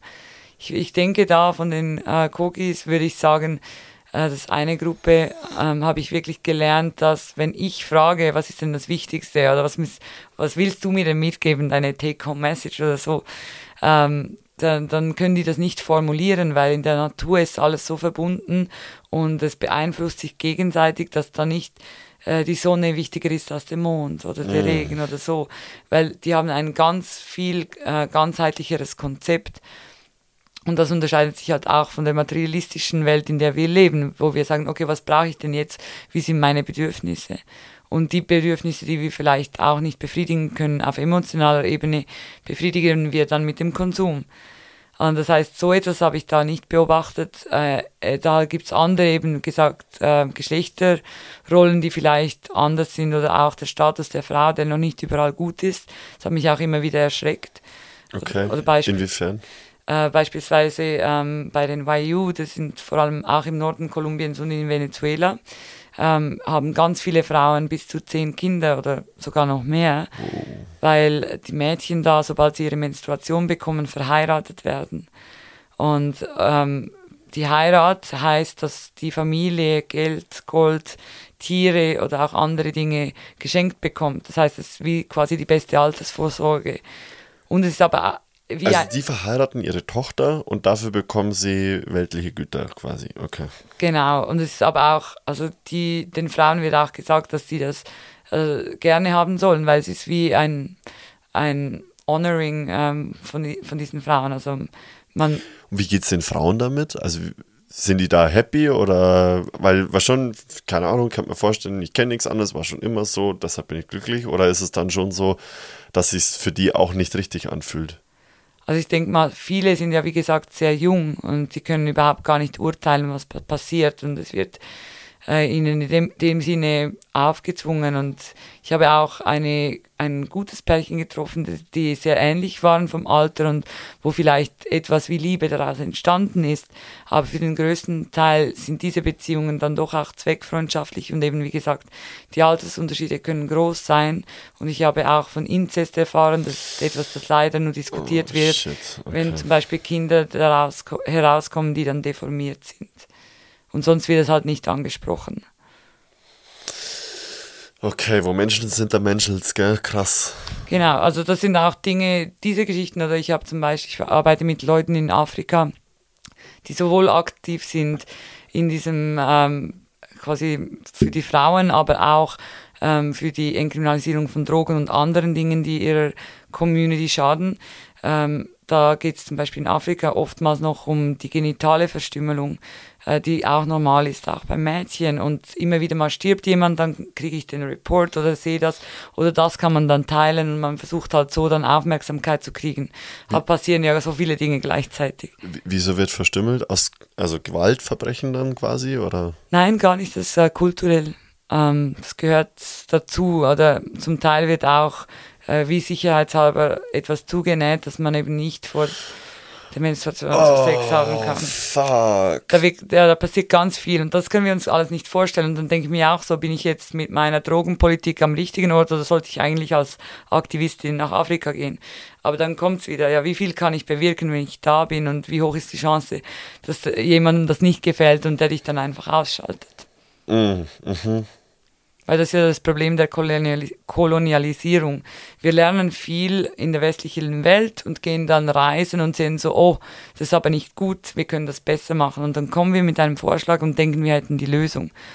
Und eigentlich muss die Lösung immer von da kommen, ähm, von den Leuten, die das betrifft. Also wir können da mithelfen, etwas auf die Beine zu stellen oder vielleicht auch Leute besser zu vernetzen oder ihnen überhaupt die Chance zu geben, auch mit digitalen Netzwerken sich zu verbinden und da etwas zu bewirken oder auch politisch aktiv zu sein, wenn es sich denn lohnt. Aber viel mehr können wir eigentlich nicht machen, also vor allem, ja. wenn wir nicht da wohnen. Aber wir können informieren und alle Leute, die sich dann vielleicht berufen fühlen, etwas zu tun und Zeit haben, einen längeren Aufenthalt zu planen, können natürlich aktiv werden. Ja, ich glaube, letztendlich sind solche Themen einfach immer Generationending dann auch, oder?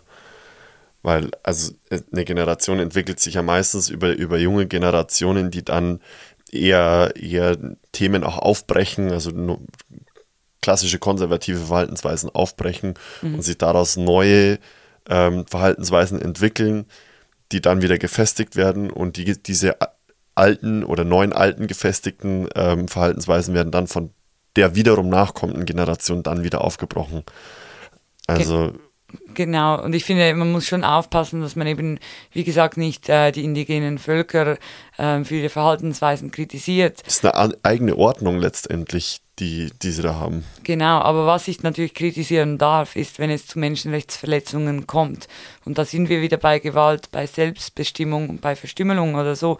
Äh, das, das zählt alles dazu. In dem Falle finde ich es angebracht, dass man so etwas eben, wie gesagt, erwähnt und darüber spricht und auch ähm, viele Leute in den Ländern selber haben kein äh, Verständnis dafür oder die, die wissen gar nicht, dass das in ihrem Land passiert. Also ich habe das Leuten aus der Hauptstadt erzählt und die haben noch nie im Leben davon gehört, weil ihre Bildung und Ausrichtung das eben auch nicht mit umfasst.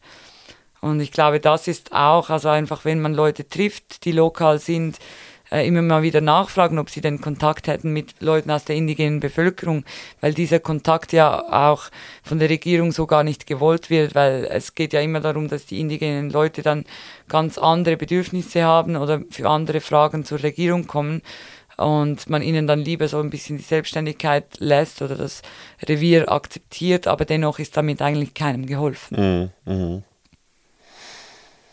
Okay. Ähm, was, was hast du, ich will jetzt ungern einfach so einen harten Cut machen, aber, aber was hast du von den, von den anderen Völkern über, über, ähm, über Psychedelika gelernt? Oder hast du ja auch gemeint, DMT oder beziehungsweise Ayahuasca war mhm. noch ein Thema? Genau, also es ist jetzt sehr unterschiedlich. Ich würde sagen, in Mexiko oder Zentralamerika, wo ich gereist bin, gibt es auch eine große Kultur mit Pilzen. Da gibt es auch noch Maria Sabina, Frauen, die da in der ähm, äh, Geschichte immer wieder kommen und ganz viel bewirkt haben, dass das auch die westliche, also die Leute der westlichen Welt ähm, ausprobieren durften und Teil dieser Zeremonien sein durften. Ähm, da wird auch mit Peyote gearbeitet, ähm, das ist ein Kaktus. Ähm, da muss man auch darauf hinweisen, dass es vom Aussterben bedroht ist und dass man da auch sicherstellen muss, dass die Leute, die das traditionell verwenden, genügend von der Medizin haben und dass jetzt nicht daraus so ein Hype entsteht, ähm, dass dann eben nicht genug für die Leute, die das ähm, im, im, Rahmen ihrer Kultur oder Religion konsumieren, ähm, da ist. Und da gibt es natürlich andere Formen von Kakteen, die schneller wachsen, wie zum Beispiel das San Pedro äh, das gibt es auch. Oder man, also viel in Peru, Wachuma heißt es auch. Ähm, da kann man auch auf jeden Fall Wanderungen finden, wo man gemeinsam eine solche Substanz äh, konsumiert äh, und dann ähm, eben die Natur anders empfindet. Das ist spannend.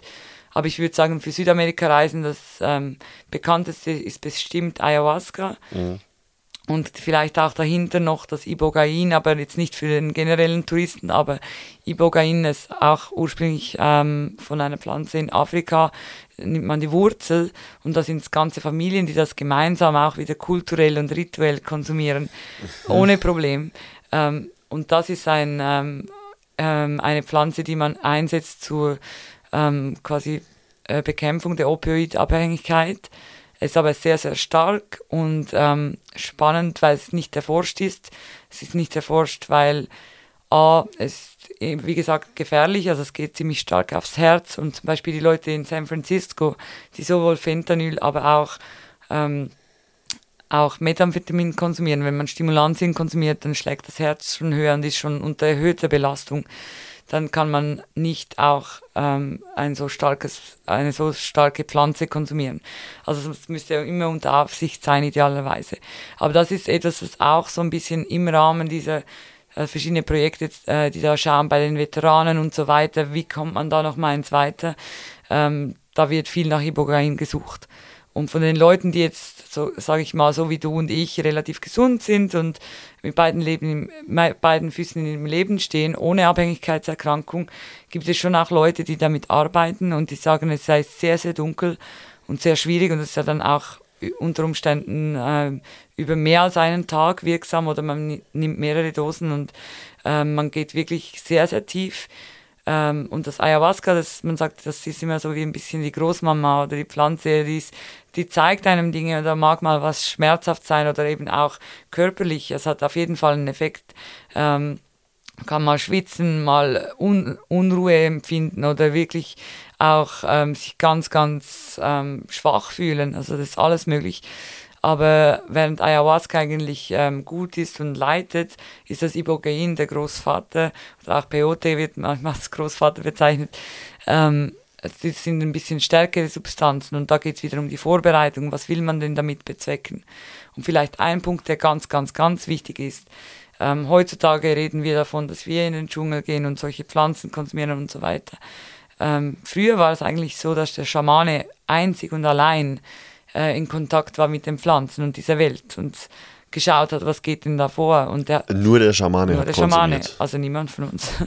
Und auch niemand von den Völkern. Also es ist immer noch so, in äh, den Orten, die ich besucht habe, gibt es ganz viele Leute, die zusammenwohnen mit dem Schamanen oder auch Teil der Familie sind, die selber noch nie eine Erfahrung mit der Pflanze oder mit der Einnahme dieser Pflanze gemacht haben, weil es wie für sie gar keinen Sinn macht. Die überlegen sich das nicht und die haben dann eine ganz eigene Art und Meinung zu denken, warum jetzt Leute aus dem Westen kommen und das machen. Also die denken dann, die sind krank oder die denken, äh, die wollen, die arbeiten an etwas ganz anderem, aber die, die haben ein anderes Verständnis von psychedelischen Substanzen als wir haben, weil für sie ja das die Natur ist und wenn mit ihnen alles gut ist, braucht, brauchen sie auch die Natur nicht.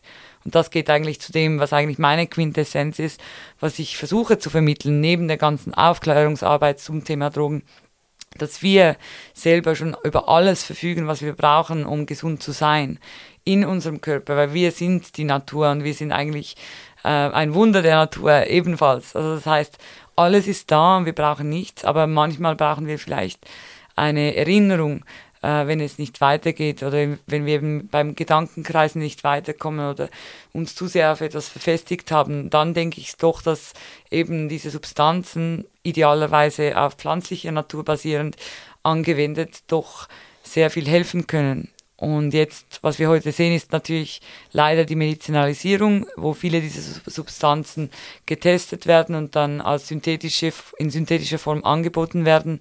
Und das führt natürlich wieder dazu, ähm, wenn es For-Profit ist, dass da ähm, die Pharmaindustrie sehr, sehr viel Gewinne macht. Ähm, und weil die Leute das ja nicht jeden Tag ähm, ich sage jetzt mal, einen vollen psychedelischen Trip machen können, wird dann das Microdosing eine ganz wichtige Rolle spielen. Das wird dann sein wie ein anderes Vitaminpräparat, von dem man sagt, das brauchst du auch noch, um leistungsfähig zu sein, um besser schlafen zu können und, und, und. Mhm. Das wird dir auf jeden Fall, ähm, wirst du sicher nochmal davon hören in den nächsten Jahren, weil... Meinst du wirklich, dass die das da klar. so hardcore kommerzialisieren werden? Auf jeden Fall. Und da geht es wieder darum, wie stark sind wir selber und wie stark können wir bei uns bleiben und genug schlafen und eigentlich fit sein für diese Rolle, um das dann auch ab, ablehnen zu können, weil ich glaube, es kann auf jeden Fall mal helfen oder es kann auch gut sein über eine bestimmte Zeit, wenn das zeitlich limitiert ist, aber äh, letzten Endes brauchen wir nicht so viel und es wäre wieder gut, ähm, den Körper besser zu spüren und halt zu schauen, was brauche ich jetzt aktuell im Moment und nicht das, was wir brauchen, Schlaf und so weiter, langfristig aufzusch aufzuschieben. Wieso, wieso macht die Pharmaindustrie oder wieso hat die Pharmaindustrie vor, das dann synthetisch zu machen und nicht einfach natürlich zu belassen?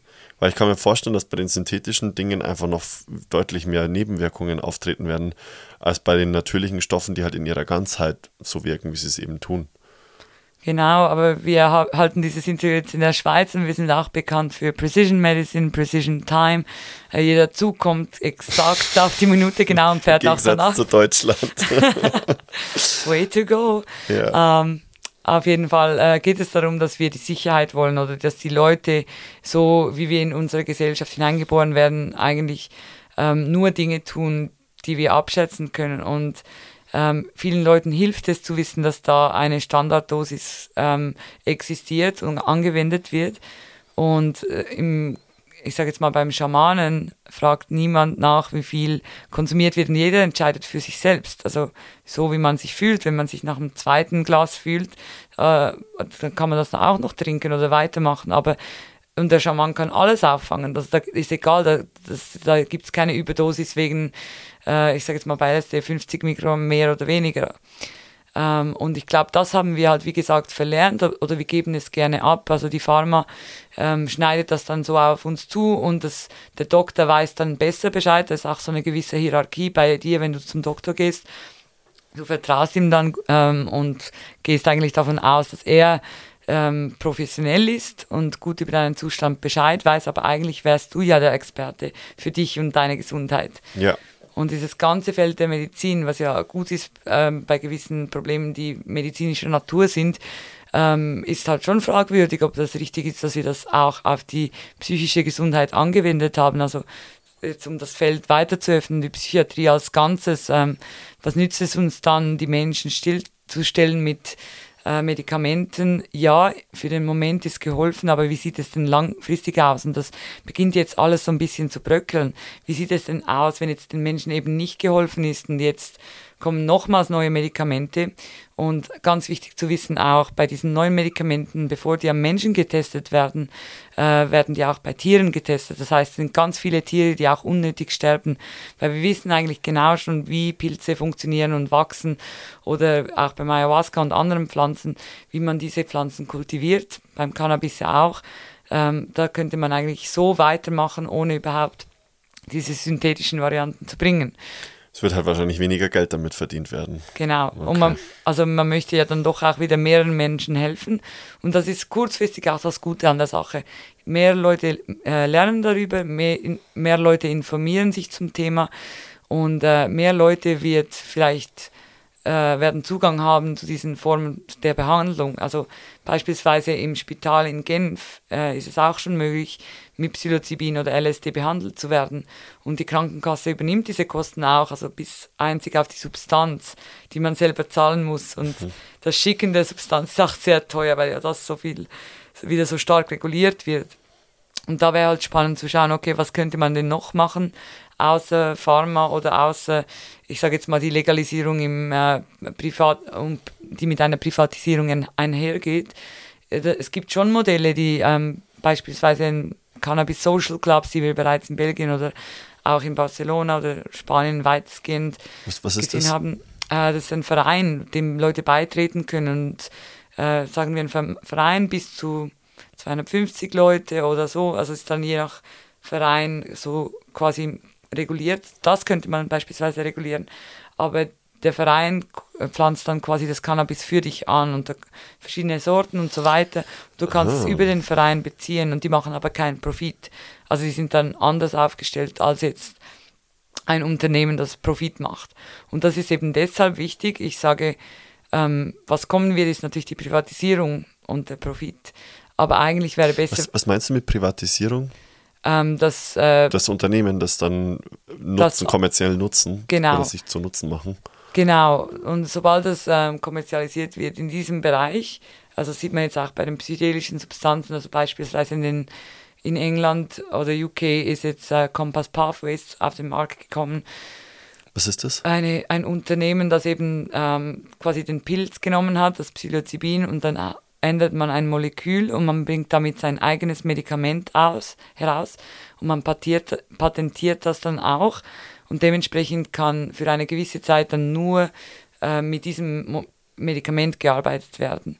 Und die, die haben das über eine Genschere dann, also über CRISPR oder sowas, haben die dann ein Gen verändert oder wie? Äh, einfach ein Molekül, genau, so, beim, Molekül. Psil beim Psilocybin kann man ändern. Und dann ist es deins. Also das machen nicht nur sie, das machen ganz viele Unternehmen. Aber ist ja dann Gen verändert, oder? Also ein Molekül bei, der, bei dem Stoff, ja. Also es ist, ist nicht beim Menschen, es ist beim Ja, ja, schon. Produkt. Aber, aber das, also. Ja, du hängst einfach ein Sauerstoffmolekül an, beispielsweise. Mhm. Und ähm, also es ist wieder Chemie. Also eins dazu, eins weg. Und das testet man im Labor, klar. Genau, aber eine DNA, die besteht aus mehreren Molekülen, mhm. oder?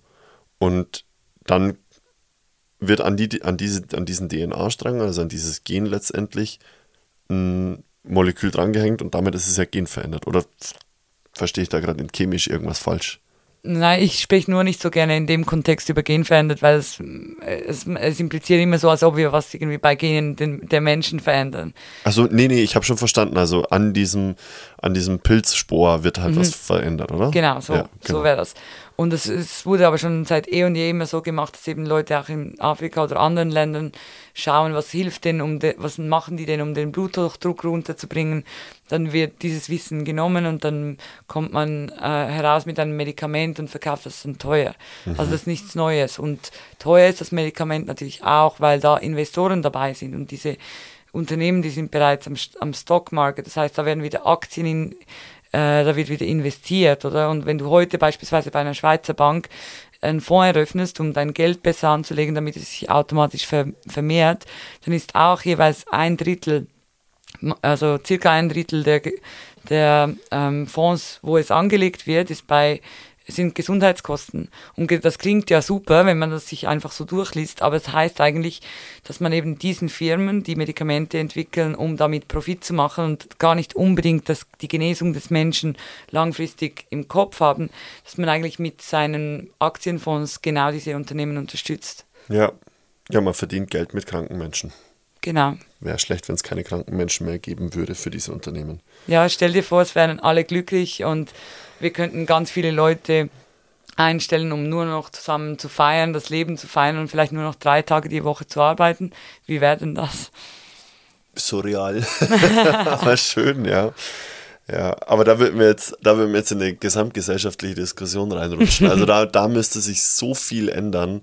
Und was ich mir da immer denke, es wird ja trotzdem vereinzelt Menschen, also du, ja, es würde trotzdem vereinzelt Menschen geben, die, die dieses System dann wieder für sich nutzen würden und damit funktioniert wahrscheinlich dann das ganze System schon wieder nicht, weil um so einen großen Systemwechsel hinzubekommen, müssten halt alle mitmachen. Genau. Und man sieht ja schon in den USA bei, bei, der Politik, dass es nicht funktioniert, auch mit zwei Parteien. Für all diese Leute das Land ist viel zu groß. Ja. Äh, da kommt man nicht zum Konsens. Und deshalb müssen wir eigentlich schrittweise wieder weiter weg von, diesen, von dieser Idealisierung und Nationalisierung, die wir überall sehen, dass wir sagen, okay, dezentralisiert, äh, wir schauen, was funktioniert im Kleinen und das kann man schon vergleichen und ausbauen oder mit dem Nachbarn teilen, aber es geht eigentlich wirklich da, darum, dass wir ähm, Systeme schaffen müssen, die wieder Mehrwert auf die menschlichen Interaktionen legen, die auch das Wertschätzen von Arbeit, von Handarbeit und was wir machen, ähm, in den Vordergrund stellt und eben schaut, ähm, wie ist das Land, in dem ich lebe oder auf dem ich lebe, äh, wie ist der Boden, wie ist das Öl, äh, was kann ich da anbauen. Also dass man da auch wieder schaut, dass man viel, viel mehr ähm, vielleicht lokale Dinge kauft und dann hat man einen Farmers Market und in einem System, wo jetzt zum Beispiel alles entkriminalisiert ist, kann, könnte ja jeder, der gerne ähm, Zeit, der Zeit hat oder gerne etwas anbaut,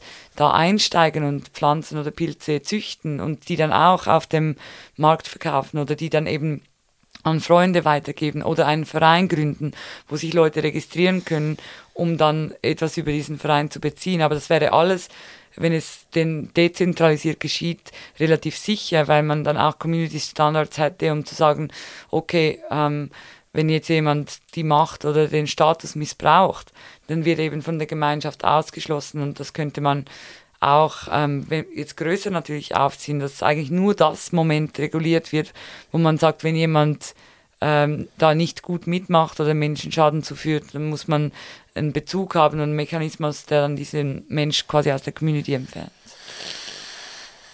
Ja, also so sind ja, oder so stelle ich mir vor, dass unsere Gesellschaften auch letztendlich gewachsen sind und dass dann halt kleine Communities gegeben hat und dann haben die sich zusammengeschlossen, daraus würden immer größere Communities und dann sind wir letztendlich bei diesen Ländern gelandet, wo wir jetzt sind.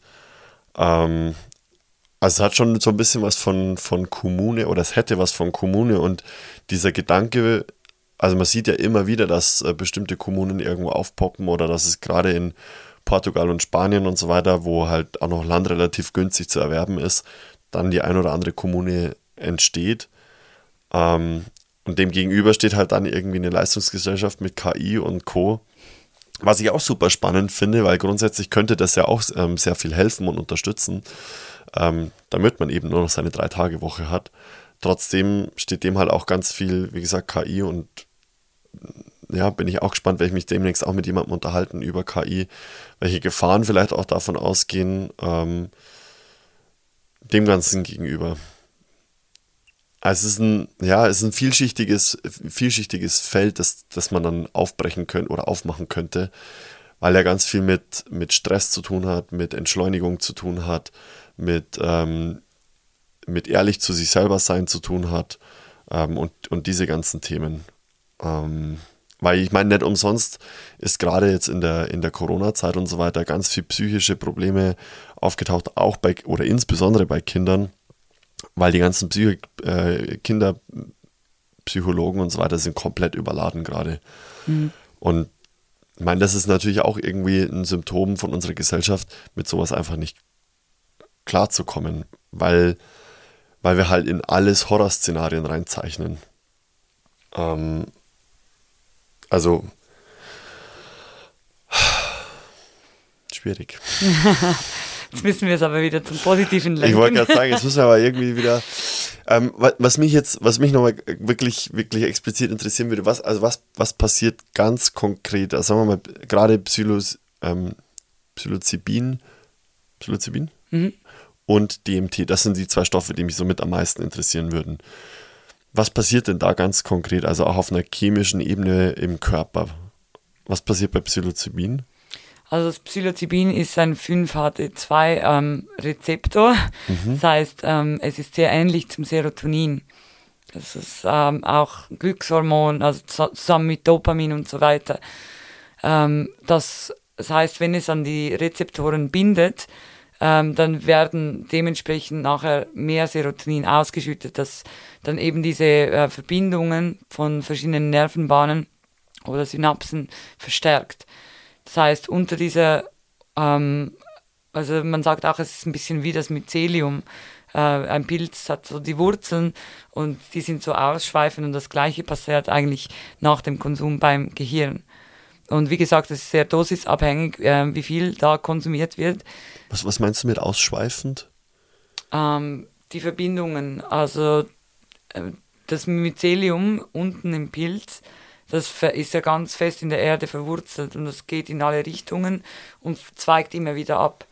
Und genauso können quasi neue Verbindungen geschaffen werden im Gehirn, äh, die beispielsweise noch nicht da waren, oder auch äh, andere Dinge, wo man eben etwas festhält oder auch zum Teil ähm, Dinge verbindet, die zusammengehören, äh, können sich auflösen. Mhm. Das ist dann das gemeint sind, mit Neuroplastizität letztendlich. sind zwei verschiedene Mechanismen, ja.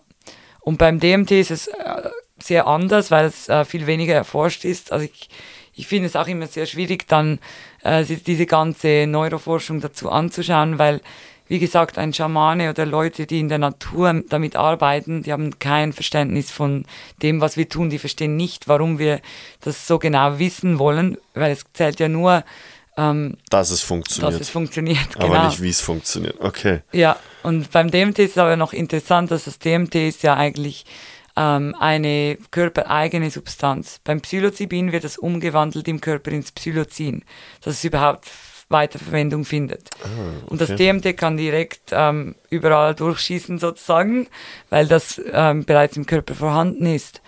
Und ähm, im also ich habe jetzt gerade DMT in meinem Körper. Natürlich, ja. Und du hast auch Rezeptoren, die dafür empfänglich sind. Aber wir haben auch Opioidrezeptoren im Körper. Stimmt, ja. Gerade also, bei schwangeren Frauen, also bei Frauen, die dann gebären, wird ja auch ganz viel Op Opiat ausgeschüttet, körpereigenes Opiat ausgeschüttet. Das ist das Oxytocin. Ah, das Oxytocin, das vom Körper selber ausgeschüttet wird. Genau, das ist das, was dann auch die Bindung zum Kind stärkt. Es gibt aber auch schon Nasensprays wow. und alles Mögliche, um das zu faken, falls du dich mal nicht verbunden fühlst mit der Welt. wow, okay, crazy. Okay, aber zurück zu, zu, zu DMT. Ja. Zum DMT, ja. Also was noch spannend ist, ist, dass am Ende des Lebens wird es auch ausgeschüttet. Oder Leute, die von einer Nahtoderfahrung be äh, berichten, ähm, wenn man da ein bisschen auf die Werte schaut oder wenn es überhaupt kurzfristig ist, sieht man auch erhöhte Werte. Ähm, und ich habe zum Beispiel meine Oma besucht im Spital letzte Woche, also vorletzte Woche und letzte Woche. Und sie hat dann wie ein bisschen Fortschritte gemacht, nochmal in der Reha. Sie ist jetzt 93 Jahre alt, aber sie hat auch plötzlich eben Wolken gesehen und noch eine Katze auf dem Baum oder mehrere, die ganz, ganz nett waren. Sie war äh, völlig happy, aber sie war definitiv am, sie hat dissoziiert. Und äh, dissoziieren kennen wir auch vom Ketaminkonsum beispielsweise oder eben andere Halluzinationen. Aber das ist nur das Künstliche, äh, das eigentlich so wie ein bisschen imitiert, was das DMT ja natürlich macht. Oder bei der Einnahme von Ayahuasca ähm, hat man eigentlich wie Ayahuasca ist ein Gebräu, das aus verschiedenen, aus der Wurzel von Ayahuasca ähm, gemischt wird, zusammen mit Chacruna, mit den Blättern, das dann eigentlich die psychedelische Wirkungseigenschaft hat. Also das ist mhm. ganz spannend, das habe ich auch, ähm, haben wir über 24 Stunden gekocht dann und du siehst da einen richtig großen Topf mit 30 Liter Wasser. Das reduziert sich dann alles auf eine Flüssigkeit von zwei zwei Litern nach 24 Stunden. Das ist extrem, da wird unglaublich viel äh, Wasser aufgenommen über diese Wurzeln, das dann zu diesem Gebräu führt. Mhm. Und äh, jede äh, Community jetzt, ähm, ob es im Dschungel ist, eben in Peru oder dann die Santo Daime beispielsweise in Brasilien, die haben unterschiedliche Rituale und unterschiedliche, unterschiedliche Wege, wie sie die Substanz eben ähm, herstellen in dem Sinne. Ähm, und das kann alles auch Einfluss auf die Wirkung haben. Aber du brauchst diese Wurzel und du brauchst diese Blätter. Genau, also je mehr mit dem, ohne die Blätter ähm, reichst du weniger. Aber das, das so ein, das so ein Stamm, also wie, wie hat so ein Stamm sowas rausgefunden? Ja, also wir haben da auch das äh, Chakra, also das ist wie der Garten quasi im Dschungel äh, von unserem Schamanen besucht.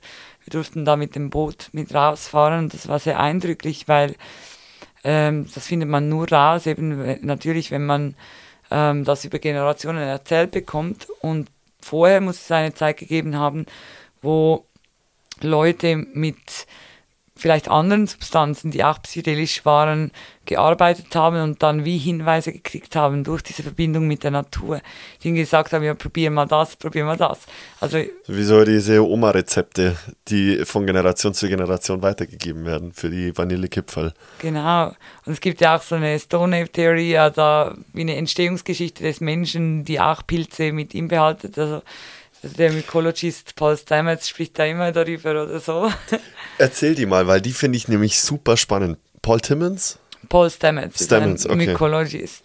Und da geht es eigentlich auch darum, dass man sagt, okay, vielleicht haben die Affen damals diese Pilze gefunden, die dann psychedelisch waren und dadurch hat sich eigentlich dann wie das Gehirn überhaupt oder das menschliche Gehirn überhaupt erst entwickelt, weil es mehr dazu beigetragen hat, äh, neue Nervenbahnen zusammen zu verlinken und damit ist dann plötzlich der aufrechte Gang gekommen und so weiter und so fort, damit man ähm, oben auch noch etwas abholen könnte. Also es ist wirklich sehr spannend, aber es ist natürlich nicht so erwiesen, das muss man klar sagen.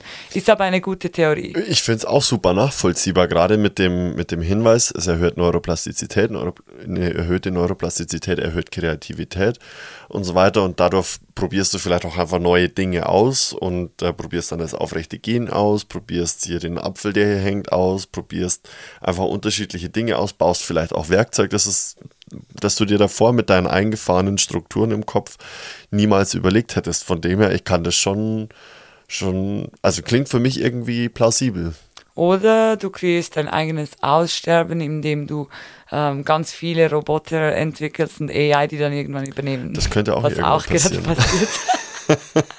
who knows? Ja, who knows? Also das ja, ist ja auch nichts anderes wie ein, wie ein hochentwickeltes Werkzeug letztendlich, aber ja, klar, Genau, und da könnte man jetzt aber auch sagen, wir sind dem schon endlos ausgeliefert, wir haben sowieso überhaupt kein Mitspracherecht und sind nicht genügend verbunden. Oder vielleicht haben wir das eben doch, weil das ist dann wieder spannend, wenn jetzt wieder die psychedelischen Substanzen hineinkommen, die eigentlich wieder so eine Gegenkultur fördern könnten, wenn wir denn bei der Natur bleiben und sagen, okay, jetzt sind wir so weit gekommen und jetzt haben wir so viele technische Fortschritte, warum können wir denn nicht nur die technischen Fortschritte so nutzen, dass es eben äh, den Stress reduziert für viele Menschen und vielleicht eben auch die Arbeitszeit und so weiter, damit man mehr Zeit hat, in der Natur oder mit Freunden etwas zu, zu machen ähm, und vielleicht das Menschsein wieder zu lernen.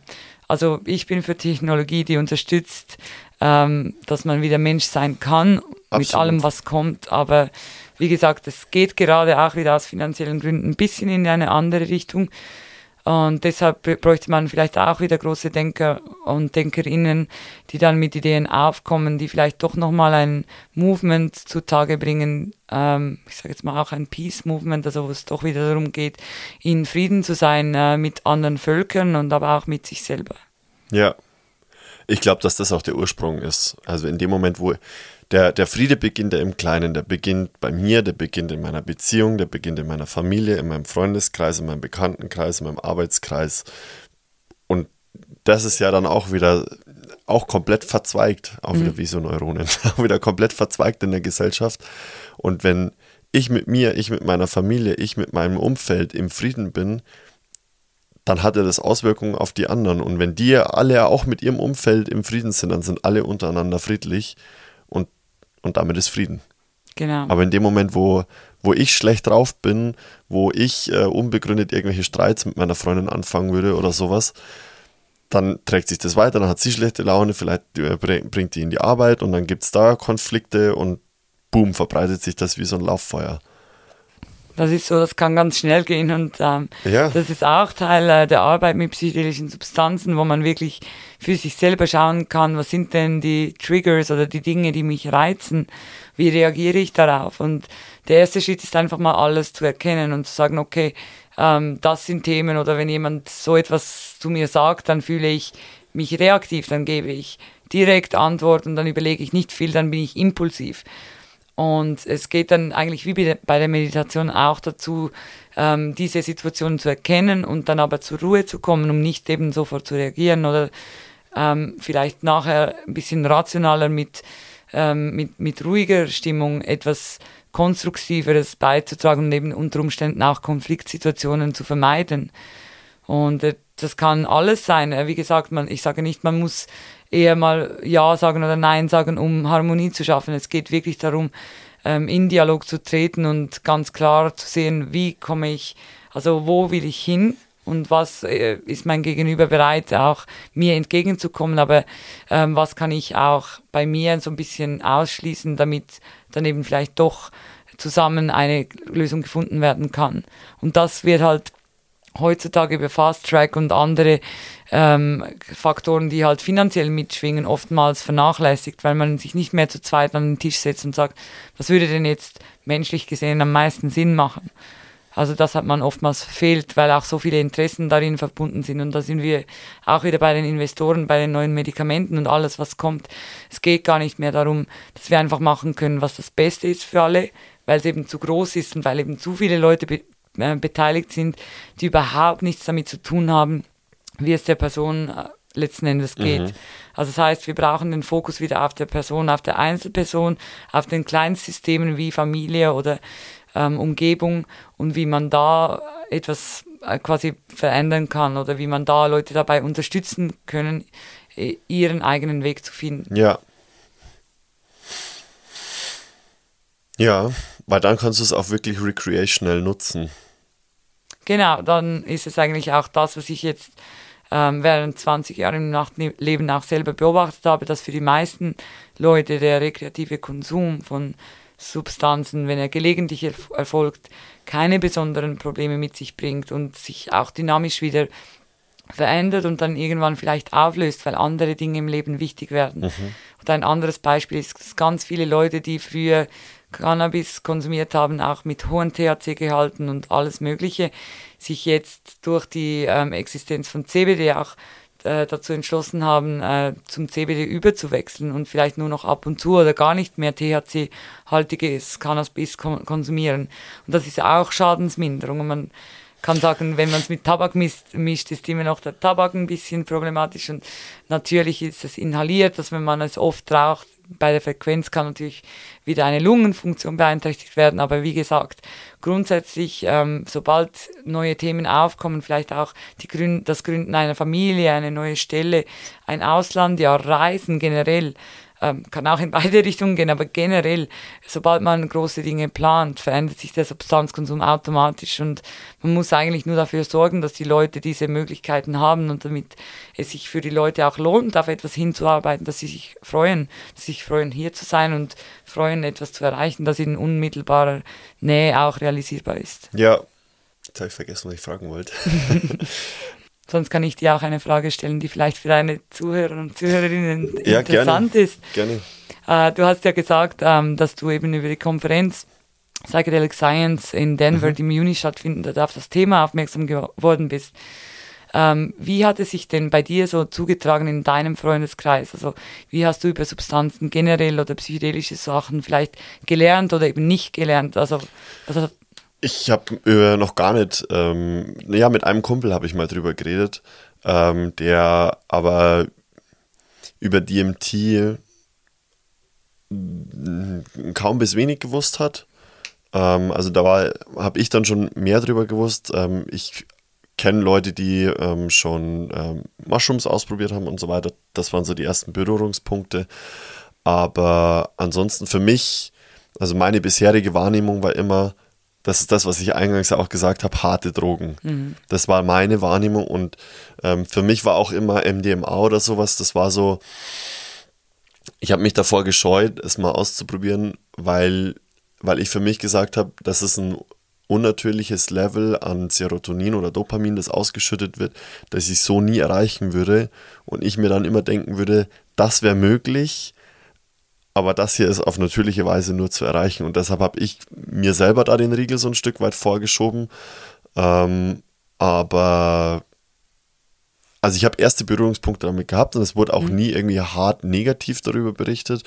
Ähm, aber ich glaube schon, dass das, was du auch gerade sagst, so mit diesen ähm, Testen ähm, oder vielleicht, vielleicht gibt es auch irgendwann Testkits. In Amerika gibt es äh, Testkits jetzt für dieses, ähm, fürs für Fentanyl. Fentanyl. Also da gibt es so Streifen, genau. genau. Man, aber das weißt du nur ja oder nein. Und die können ja auch falsch positiv oder falsch negativ sein und so weiter. Das ist nochmal ein Ding, das einfach gemarketet wird und Aha, okay. äh, fälschlich Sicherheit stiftet. Okay. Weil also das ist im Moment die Politik. Ja, ähm, nicht ähm, viele viele Orte haben immer noch keine Spritzenabgabeprogramme oder haben die sogar wieder eingestellt. Das ist etwas, das wie, sobald jemand initiiert, muss das da sein, mhm. auch um HIV und so vorzubeugen. Ja. Und Drogenkonsumräume kommt langsam, aber ist ganz, ganz schwierig. Also stellen sich alle darüber aus, ja, wir verteilen äh, Fentanyl-Teststrips und wir verteilen Naloxon. Also es sind ja wieder zwei Produkte, eben die man eigentlich gar nicht bräuchte, wenn wir denn ähm, einen legalen Markt hätten oder eine Qualitätskontrolle ein Stück weit auch oder die Leute im ersten äh, Punkt überhaupt gar nicht so unglücklich oder ähm, ähm, unglücklich oder gestresst werden, dass sie überhaupt mit dem Konsum beginnen. Ja. ja. Aber, aber ich glaube schon, dass das, was du jetzt gerade auch sagst, mit diesen, mit diesen sicheren Räumen, dass das durchaus eine große Hilfe sein könnte, gerade für Leute, die es einfach mal ausprobieren wollen. Weil der Gedanke ist nicht komplett weg, mhm. ähm, das einfach mal ausprobieren wollen. Oder ähm, diese Angst dann halt einfach zu nehmen, so, ich habe halt hier jetzt irgendwie eine Pille oder sowas und keine Ahnung, was da jetzt genau drin ist, weil who knows, der, der Dude, von dem ich die gekauft habe, hat die vielleicht dann auch wieder von irgendwem irgendwo herbekommen. Irgendwo ist es alles verteilt auf irgendeinem riesengroßen schwarzen illegalen Markt. Ähm, und wenn du, wenn du vorher weißt, dass das, dass es okay ist, was du da gerade zu dir nimmst, ähm, dann glaube ich, macht das, dann, dann würde das was mit meinem Umfeld machen, das äh, die Drogen konsumiert. Ähm, und auch die Einstellung dazu, weil ich meine, man muss was man schon sehen muss, ist, glaube ich, in der, in der Bevölkerung, Alkohol ist akzeptiert und Nikotin ist akzeptiert. Das sind so die zwei Drogen, die bei uns akzeptiert sind. Jetzt mal abgesehen von, von Zucker und Social Media oder, oder Handynutzung. Es sind ja auch nochmal zwei, zwei krasse Suchtfaktoren ähm, in der Gesellschaft. Aber bleiben wir mal bei, bei Nikotin und Alkohol. Das ist akzeptiert. Und die große Frage ist natürlich, warum ist der Rest nicht akzeptiert? Und das einfach nur, weil es halt so gewachsen ist. Und ähm, ich glaube, dass ganz, dass ganz viel sich damit beschäftigen mit dazugehört und dass ganz viel Nichtwissen dazu führt, ähm, dass es einfach abgelehnt wird generell. Und keine Ahnung, überleg mal, wie das, wie das früher war. Ich meine, inzwischen ist Gras weitestgehend akzeptiert und die Grünen bei uns zum Beispiel, die wollen es auch legalisieren oder haben es zumindest in ihrem Wahlprogramm mit drinstehen. Aber überleg mal, wie das vor, keine Ahnung, 20, 30 Jahren war. Da warst du der Pothead und ähm, der, es wurde gesagt, dass, keine Ahnung, Marihuana ist das Einstiegstor zu den Agern, schlechter Begriff, ich weiß, aber zu den harten Drogen. Genau. Ähm, es, es ist halt sehr stigmatisiert und ich glaube, dass da ganz viel aus dem Unwissen heraus passiert und ich glaube, dass es gut wäre, wenn man, wenn man wüsste, was da genau passiert ähm, damit man diesem, diesem Unwissen entgegenwirken kann, dieser Unsicherheit, die mit diesem Unwissen ähm, einhergeht, entgegenwirken kann und, und einfach sauber aufklärt, was, was genau dann tatsächlich passiert. Und dann, glaube ich, trauen sich auch wiederum Leute, die halt ein gewisses Suchtverhalten an den Tag legen oder so, dann auch überhaupt drüber zu sprechen, weil jeder dann vielleicht auch mehr Verständnis dafür hat und sagt, ah, okay, ich stelle fest, so wie du vorhin auch erklärt hast, ich stelle fest, ähm, ich, ich lege ein gewisses Suchtverhalten an den Tag, ich weiß aber nicht genau warum, habe dann wieder mein stabiles Umfeld vielleicht, oder im besten Fall habe ich ein stabiles Umfeld, das sagt, okay, scheinbar an irgendwas hast du scheinbar zu knabbern, das dir gar nicht so wirklich bewusst ist, lass uns mal reden. Hm. Ja, ich glaube, da das Reden fehlt und ich glaube, medizinisch haben wir so viele ähm, Angebote, die auch präventiv vorbeugen und helfen oder die kann man sich zusätzlich kaufen, was auch immer.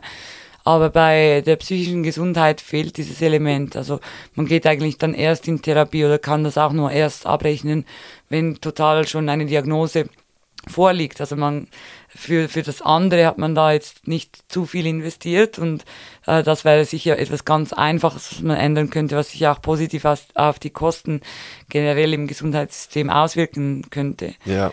Und wie du sagst, es hat sich viel getan in den letzten Jahren und wir müssen auch diese kleinen Erfolge feiern und dennoch auch wieder international ein bisschen öffnen und sa sagen, dass es dennoch noch äh, Länder gibt, wie zum Beispiel in Singapur hast du auch äh, für die Drogendelikte immer noch die Todesstrafe.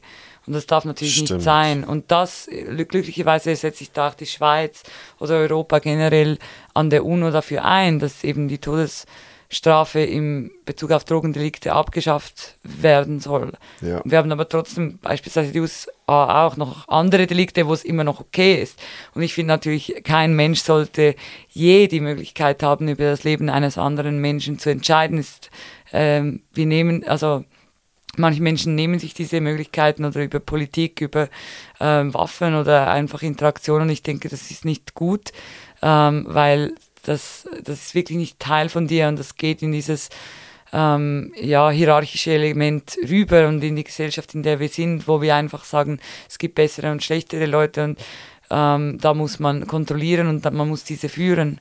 Und ich glaube, wir sind einfach alles Menschen in einem unterschiedlichen Moment und vielleicht in den einen Religionen sprechen sie von Inkarnationen, äh, in unterschiedlichen Inkarnationen, äh, die unterschiedliche Dinge in diesem Leben auf dieser Welt mitnehmen müssen oder lernen dürfen, also um es positiv zu formulieren. Also ich habe sehr mhm. viel gelernt und äh, das eine war natürlich akademisch, aber dann ähm, das meiste ist eigentlich basierend auf Erfahrungswissen und auch gelernt, im Dialog mit anderen Menschen zu sein. Also äh, ich habe so viel ähm, gelernt, dass man jetzt nicht in einem Buch nachlesen könnte.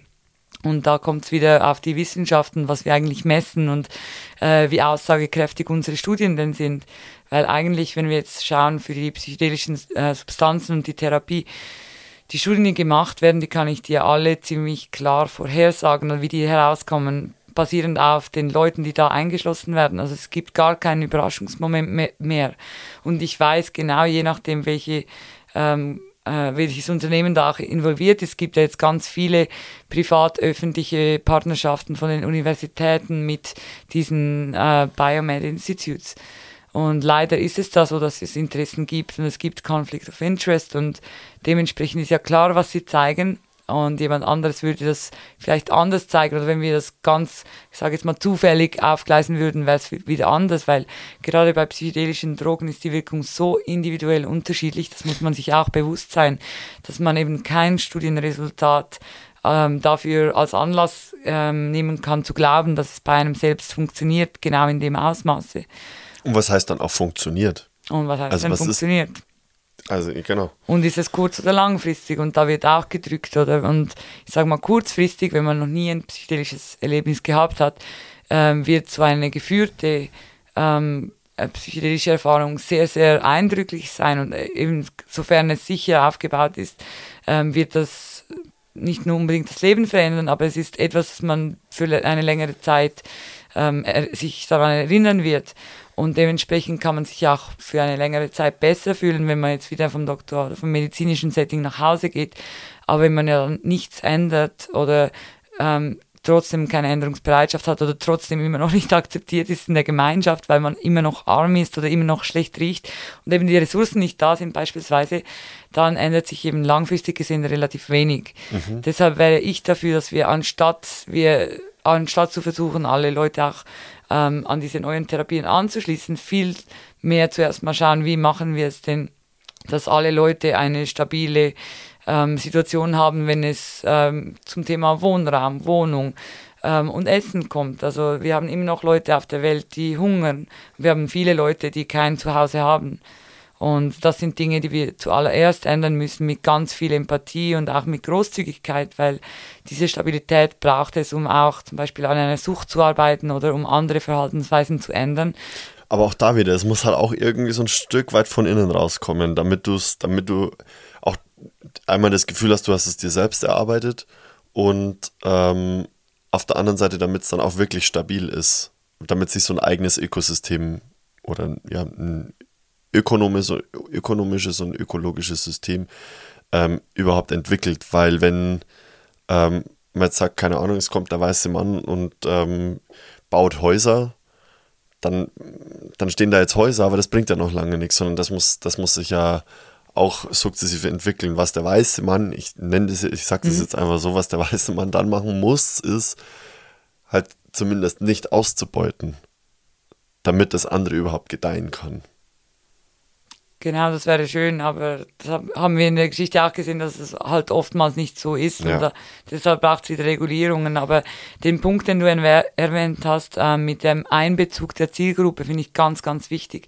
Sowohl bei der Schadensminderung, ähm, bei der Arbeit auf der Straße oder jetzt auch, wenn wir davon sprechen, neue Drogenkonsumräume für San Francisco oder so zu schaffen, ähm, dann kann es eben nicht immer nur top-down sein, von der Regierung, so wird es umgesetzt, sondern da müssen überall eigentlich immer Leute, die Drogen konsumieren, auch dabei sein bei diesen Entscheidungen. Und die müssen denn, man muss das Momentum wahrnehmen, zu fragen, was wollt ihr dann eigentlich? Oder wie müsste es dann ausschauen, dass ihr da vorbeikommt? Weil du willst ja letztendlich, dass die Leute dann die Angebote, die du stellst, von denen du glaubst, dass es die Welt besser macht oder die Studien gezeigt haben, es macht es besser, dass die auch genutzt werden. Und darum geht es. Und ja. das muss man sich ganz klar bewusst sein. Mhm. Du hast jetzt auch gerade davon äh, gesprochen, dass, dass es so ein Erlebnis ist, was man länger im Kopf hält. Wie, also was ich halt gesehen habe, ist dann, wenn man, wenn man in Google eingibt DMT und dann ähm, Visions oder sowas, dann sind die, diese Strukturen und so weiter von diesen, von den Gebilden, die man dann sieht, oder diese, diese, diese ähm, symmetrischen Farbstrukturen und Schemen und so weiter und so fort, immer relativ ähnlich, was ich super verrückt finde. Ähm, also es ist, es ist ja auch irgendwo logisch, weil wenn ich Alkohol konsumiere, ist es der, die Reaktion auch relativ ähnlich bei vielen Leuten, beziehungsweise wenn ich Cannabis äh, konsumiere, ist es auch immer relativ ähnlich. Von dem her irgendwie nachvollziehbar. Ähm, aber wenn du so ein Erlebnis beschreiben könntest, wie würdest, also was würdest du beschreiben, passiert da? Um, ähm, das ist, um, ähm, ich denke mal, schwierig zu beantworten und auch insofern nicht immer die richtige Frage. okay. Nein, ich ja, werde sie, dir, werd sie dir beantworten, ja. aber ich möchte ganz klar ähm, daran erinnern, dass man auch nach einem psychedelischen Erlebnis äh, vielleicht ein Bedürfnis verspürt, das alles aufzuschreiben und so weiter. Aber je mehr also nicht je mehr Zeit man lässt, irgendwann vergisst man es wieder, aber es ist immer gut, ähm, einfach im Moment nur zu sein und überhaupt gar keine Kategorien zu suchen und keine Wörter, weil es passiert vieles, wir eben mit unserem Vokabular, so gut es denn auch ist, nicht beschreiben können. Und das sind Dinge, die weil sie so fest mit dem Gefühl verbunden sind. Das ist immer unsere rationale ähm, Wahrnehmung und unsere Welt, wo wir alles für andere äh, ähm, entsprechend beschreiben möchten, damit sie mitfühlen können. Aber es ist eben ganz, ganz individuell. Das Verständnis der Verbundenheit mit der Natur oder in dem Sinne, was passiert unter dem Einfluss äh, es ist so subjektiv, dass eigentlich jede Beschreibung, die man auch im Internet liest und natürlich viel findet, äh, das eigene Erleben ein Stück weit beeinflussen kann, weil man hat dann auch Erwartungshaltungen und das ah, kann natürlich okay. schwierig sein. Also, also wäre es eigentlich besser, es einfach, einfach zu erleben, ohne, ja. ohne irgendwie voreingenommen reinzugehen, weil man sich denkt, so, die, die Larissa hat erzählt, es ist bei ihr so und so gewesen, deshalb genau. wird es bei mir ähnlich sein. Ah, okay, dann, dann okay. musst du die Frage gar nicht beantworten. Also, Nein, ich möchte trotzdem noch sagen, also äh, viele Leute sprechen ja auch von dieser Göttlichkeit oder diesen Entities. Entities oder Erfahrungen, die man da macht und das ist schon ähm, sehr, sehr spannend. Äh, beim DMT gibt es ja nicht nur das Ayahuasca, sondern also man kann das auch rauchen, als Changa zum Beispiel, oder dann es gibt schon diese Vape Pens, also die Vaporizer Ähm, mit DMT? Mit DMT natürlich. What? Okay. Und das ist aber wieder das synthetische oder chemische Element von einer, einer Substanz, die man auch natürlich konsumieren könnte. Ach so, okay. Das ist spannend. Da gibt es auch Leute, die sagen, die hätten keinen oder halt eben ganz marginale Effekte mit dem Vapen. Das ist ja wie die Nachahmung. Und das andere, weil ja die Pflanze kultiviert wurde und auch ähm, sehr viel Wissen in diese ähm, Kultivierung mit eingeht, hat das wie einen Erfahrungswert und eine andere Natur des Empfindens. Also das beschreibt man dann unterschiedlich und das ist vielleicht äh, für die einen Leute so ein bisschen wie VR, um jetzt hier nochmal den Vergleich zu schlagen, weil äh, man sich wirklich äh, ein bisschen ein Stück weit auch von dem Leben oder der Realität entfernt und zum Beispiel Konturen und andere Dinge, Licht und ähm, Farben ganz anders wahrnimmt. Und einige Leute berichten auch davon, noch irgendwie also taktil etwas anders zu spüren auf der eigenen Haut oder äh, wenn man etwas äh, in der Natur oder auch im Zimmer anfasst. Also das kann es sein und natürlich auch geschmacklich kann sogar etwas hochkommen oder ein Geruch, den man vorher nicht wahrgenommen hat, äh, kann viel intensiv, in, ähm, intensiver wahrgenommen werden. Und das muss man auch wieder mitdenken, wenn man es jetzt wieder aus dem natürlichen Kontext raus zurück zum Festival oder Club-Setting. Äh, wenn da alle rauchen, kann nur schon der Rauch einer Zigarette zum Beispiel irritierend sein für eine Person unter der psychedelischen Erfahrung. Ähm, einfach weil das vielleicht dann stärker wahrgenommen ist und theoretisch ja ungesund ist oder schadet. Und hankerum kann man auch in der Natur sein und zum Beispiel ähm, hat, haben meine Freundinnen mir mal erzählt, einen Ballon sehen und das ist ein Stück Plastik, das natürlich nicht in, in die Natur gehört. Da ist Burning Man ganz gut mit dem Moop-Konzept. Moop ist Matter out of place. Also alles, was nicht hingehört, nimmt man natürlich wieder mit. Und ähm, da können tatsächlich Leute, die ansonsten nicht sehr sensibel sind oder also sich jetzt wenig für Abfall in der Natur interessieren, plötzlich auch sehen, dass etwas da ist, das nicht dahin gehört und nehmen es dann vielleicht eher mit. Okay. Weil wir wieder beim Klima. Ja, da, okay, das heißt, wenn, äh, ich, ich stelle mir gerade vor, weil meine Freundin sagt zu mir immer, ähm, dass ich schlecht darin bin, irgendwelche Blumen irgendwo zu sehen und das Schöne dann, also diese Blumen überhaupt wahrzunehmen. Das heißt, das wäre dann in meinem Fall was, dass ich Blumen auch eher mal wahrnehmen würde oder Blüten an einem Baum oder irgend sowas. Wenn du darauf Könnte den, sein. Wenn du, weil du das jetzt weißt und das schon ein Narrativ von dir ist, könntest du wirklich ganz gezielt mal darauf fokussieren und du wirst ganz viele Eigenschaften in den Pflanzen entdecken, die du ähm, vielleicht vorher nicht entdeckt hast. Und dennoch braucht es auch hier die psychedelische Erfahrung nicht unbedingt. Äh, mein Papa ist Physiotherapeut und er kann zum Beispiel auch meditieren und sich so die Effekte der Pflanzen auch verinnerlichen. Also unser Gehirn ist so unglaublich stark und das ist ja ähm, das, warum wir auch alles rationalisieren und so weiter. Aber eigentlich können wir mit der bloßen Vorstellung an ein Thema ähm, etwas auslösen. Das ist auch wieder mit dem Pavlovschen Hund, mit der Glocke, dann weiß er, dass Essen kommt, dann beginnt der beginnt das, Speichelfluss. ja, ja. Mhm. Und das können wir, oder auch mit Sex, und das ist auch wieder ganz äh, nahe zusammen bei der Sucht und Abhängigkeit, wenn es dann pathologisch wird, dass man etwas nicht abschalten kann und nur noch diese eine Fantasie oder das eine Erlebnis äh, zu dieser Erektion oder Erregung führt. Also das ist alles immer gekoppelt und das ist das ähm, ähm, Wichtigste eigentlich, dass der Körper und die Seele oder ähm, unser Verstand halt doch sehr gut miteinander verbunden sind und dass halt eben sobald etwas auf psychischer Ebene nicht stimmt, das auch so zu somatischen Beschwerden führen kann.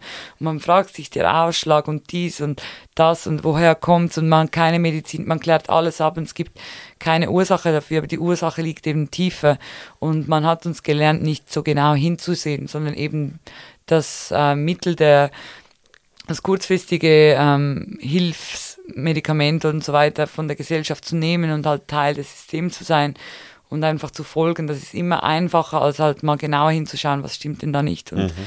wo, woran scheitert es denn und was braucht es denn, um das wieder zu regenerieren. Und alles in, im Mensch, unsere Prozesse, die Zyklen der Frau, alles, alles wiederholt sich und alles kann sich eigentlich bis zu einem gewissen Grade auch selbst wieder regenerieren, wenn denn eben Zeit und Umfeld und Nutrition oder Nourishment passen. Mhm. Und äh, für sowas könnte man, also Frage wieder, könnte man für sowas dann auch ähm, diese, diese psychedelischen Substanzen nutzen, um dann genau sowas zu lösen. Also, so wie du sagst, Hautausschlag und so weiter, keine Ahnung, wo es herkommt, ich muss tiefer graben, dass ich dann psychedelische Substanzen nehme, um dann überhaupt an diese Tiefe oder möglichst schnell oder noch schneller an diese, in diese Tiefe einzudringen. Also, also die psychische Tiefe. Mhm. Ich würde sagen ja und nein. Mhm. Ähm, ja, weil ähm, es gibt definitiv äh, auch bereits Studien dazu, die zeigen, dass zum Beispiel Psilocybin sehr gut wirkt bei äh, Kopfschmerzen oder auch bei diesen Phantomkopfschmerzen, dass da Leute wirklich ähm, mit Dingen auflösen können oder es hat auch ja gezeigt, wie der Psilocybin für die Tabakabhängigkeit, also man kann tatsächlich etwas aufgeben oder den Schmerz Platz machen äh, mit diesen Substanzen. Aber ich würde trotzdem sagen, nein, also das ist nicht breitenmäßig äh, salonfähig ähm, wenn es danach ginge, ob ich jetzt ein Schmerzmittel abgebe oder den natürlichen Pilz oder eben auch Cannabis in natürlicher Form, dann ist ganz klar, möchte ich immer das in natürlicher Form. Aber da sind wir bei Medizin wieder äh, beim Problem, dass es ja dann nicht unbedingt die Standarddosis ist oder du nicht genau weißt, was. Aber wenn es jetzt vom Momentum ausgeht, dass eigentlich unser Kopf so stark ist, dass vieles schon mit dem Glaube daran, dass es wahrscheinlich hilft, helfen wird ähm, dann spielt auch die Dosis dabei wieder überhaupt keine Rolle. Mhm. Und es wäre nochmal die Idee, näher zu den natürlichen Substanzen zu gehen und auch mehr dafür zu sorgen, dass wir vielleicht noch größere Gru oder mehr Gruppentherapien oder eben Begegnungszonen haben, wo Leute sich über ihre ähm, Erfahrungen austauschen können, damit sie eben nicht wieder alleine damit zu Hause sind, sondern auch langfristig Nutzen daraus ziehen können.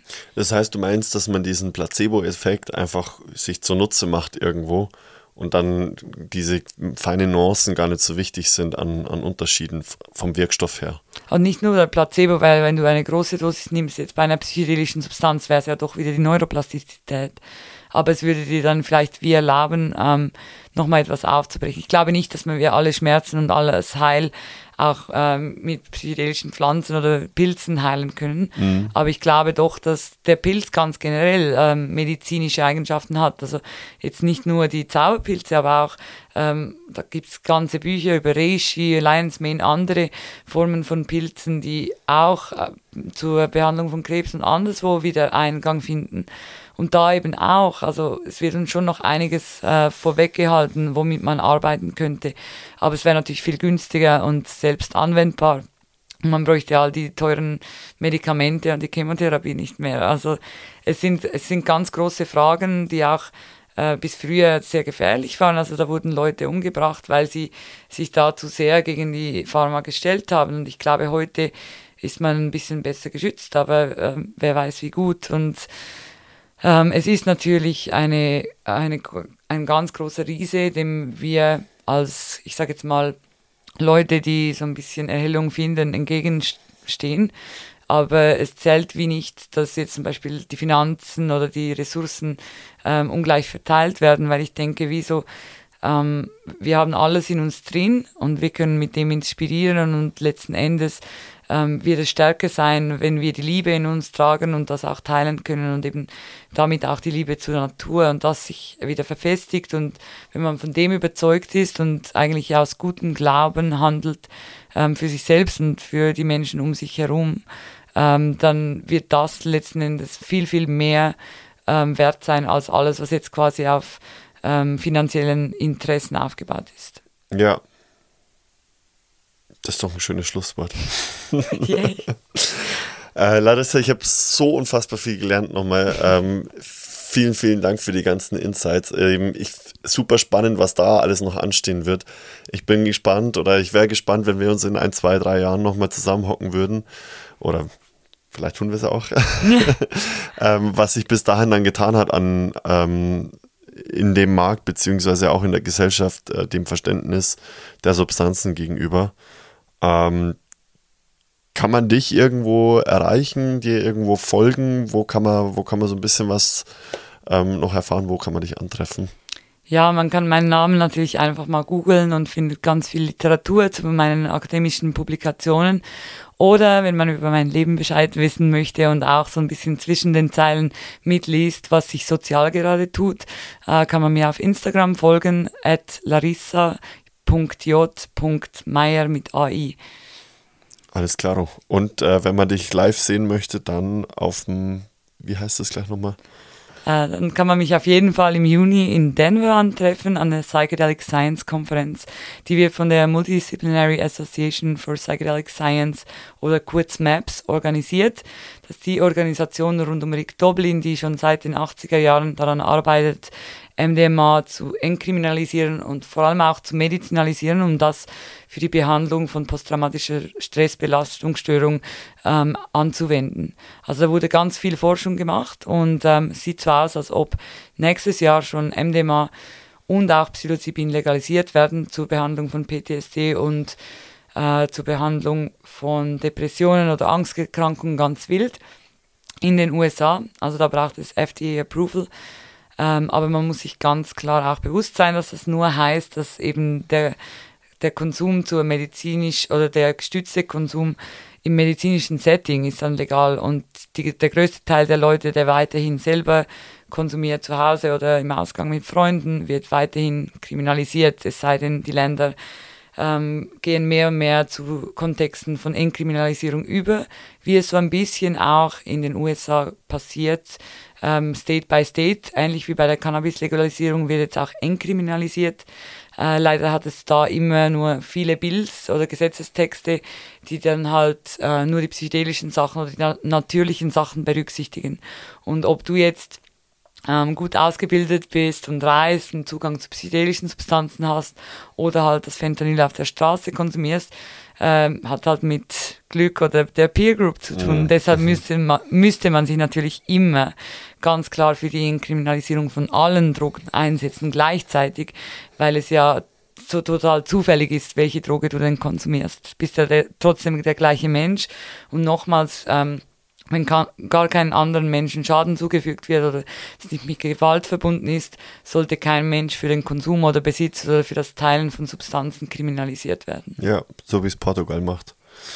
Genau. Und die Schweiz eigentlich auch, aber noch nicht offiziell. okay. Da müssen wir noch ein bisschen Druck auflegen. Und Deutschland könnte ja auch ziemlich schnell nachkommen. Schauen wir mal. Ich würde mir wünschen, dass da, dass da langsam was passiert, ja. Ja, weil die Entkriminalisierung ändert ja nichts an der Verfügbarkeit der Substanzen. Das, das befürchtet man ja immer. Aber die Leute haben ja jetzt schon Zugang unter der Prohibition und sie werden auch zukünftig in einem legalen System Zugang haben. Und man hat auch in Kalifornien gesehen beim Cannabis, dass äh, der legale Markt, äh, wenn da plötzlich noch Steuereinkünfte dazukommen, wird gar nicht genutzt. Also das heißt, der Schwarzmarkt bleibt weiterhin aufrechterhalten, wenn du den Leuten nicht die Produkte lieferst, die sie wollen, zu dem Preis, der für alle verfügbar ja. ähm, machbar ist. Und stell dir vor, was das für ein Oktoberfest wäre, wenn das kein Oktoberfest mit Bier wäre, sondern ein Oktoberfest, wo alle Cannabis rauchen, inklusive der Politiker.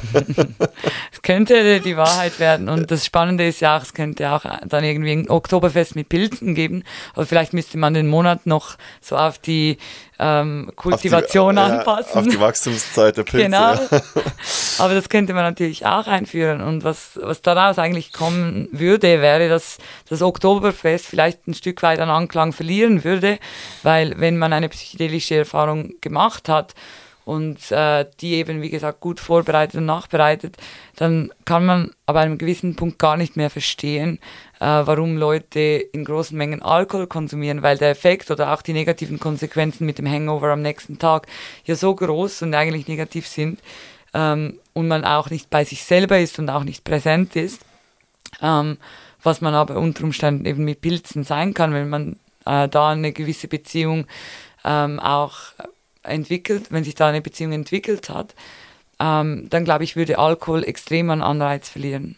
Und das heißt, ich könnte mir sogar vorstellen, dass sie eben die Lobbyisten vom Alkohol auch kein Interesse haben daran, dass äh, ah. viele Leute ähm, breit ähm, solche psychedelischen Erfahrungen machen, weil ähm, das ganze Sponsoring auch an Festivals und an Clubs ist ja Alkohol und es ist alles materiell aufgebaut. Und sobald die Leute so diesen Anreiz auch verlieren und andere Erfahrungen machen und plötzlich merken, wie viel sie eigentlich mit ihrem Bewusstsein steuern können, wird es irgendwann weniger ähm, interessant, dieses insoweit äh, zu beeinträchtigen, weil Alkohol beeinträchtigt ja das Bewusstsein. Ja.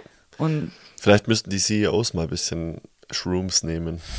Äh, passiert auch schon, leider, weil, oder nicht leider, aber ähm, ist so, dass vor allem jetzt rund um Silicon Valley natürlich schon Programme existieren, wo währenddem es für das Land weiterhin kriminell bleibt, ganz viele Leute Erfahrungen mit psychedelischen Substanzen machen können, um da ihre äh, Führer, äh, Führungseigenschaften und so weiter zu verbessern und an sich zu arbeiten, weil es ja eigentlich, wenn es gesund wäre, auch Teil deiner persönlichen Entwicklung ist und nicht Teil für alle Menschen, aber für die Leute, die es für sich auslesen, die müssten eigentlich genau diese Mentoren haben, um damit eins zu eins zu arbeiten oder auch in Gruppen zu arbeiten. Und das passiert alles schon bei den Top-CEOs. Aber nochmals, ähm, während das äh, vielleicht auch eine psychedelische Kultur, Kultur Einklang gefunden hat in die Tech-Unternehmen, äh, spricht sich keines dieser großen Unternehmen für irgendeine Form der Entkriminalisierung aus und unterstützt natürlich, wie gesagt, wenn überhaupt, nur das medizinische System, wo wieder Aktien und Interessen daran hängen. Ja, ja, ja, gut, da, da müssen wir jetzt in die Finanzpolitik einsteigen. Irgendwas da alles im Hintergrund läuft. Okay, ja. Also es bleibt auf jeden Fall interessant und spannend. Ähm, und äh, ich bin gespannt, mit welchen, äh, mit welchen Insights und Input du dann auch aus dem, aus dem Festival rausgehst letztendlich mhm. ähm, von Maps. Äh, wird spannend. Larissa, vielen, vielen Dank. Ähm, it was a blast und äh, hoffentlich bis zum nächsten Mal. Super, vielen Dank Maximilian und ich wünsche allen da draußen eine gute Reise.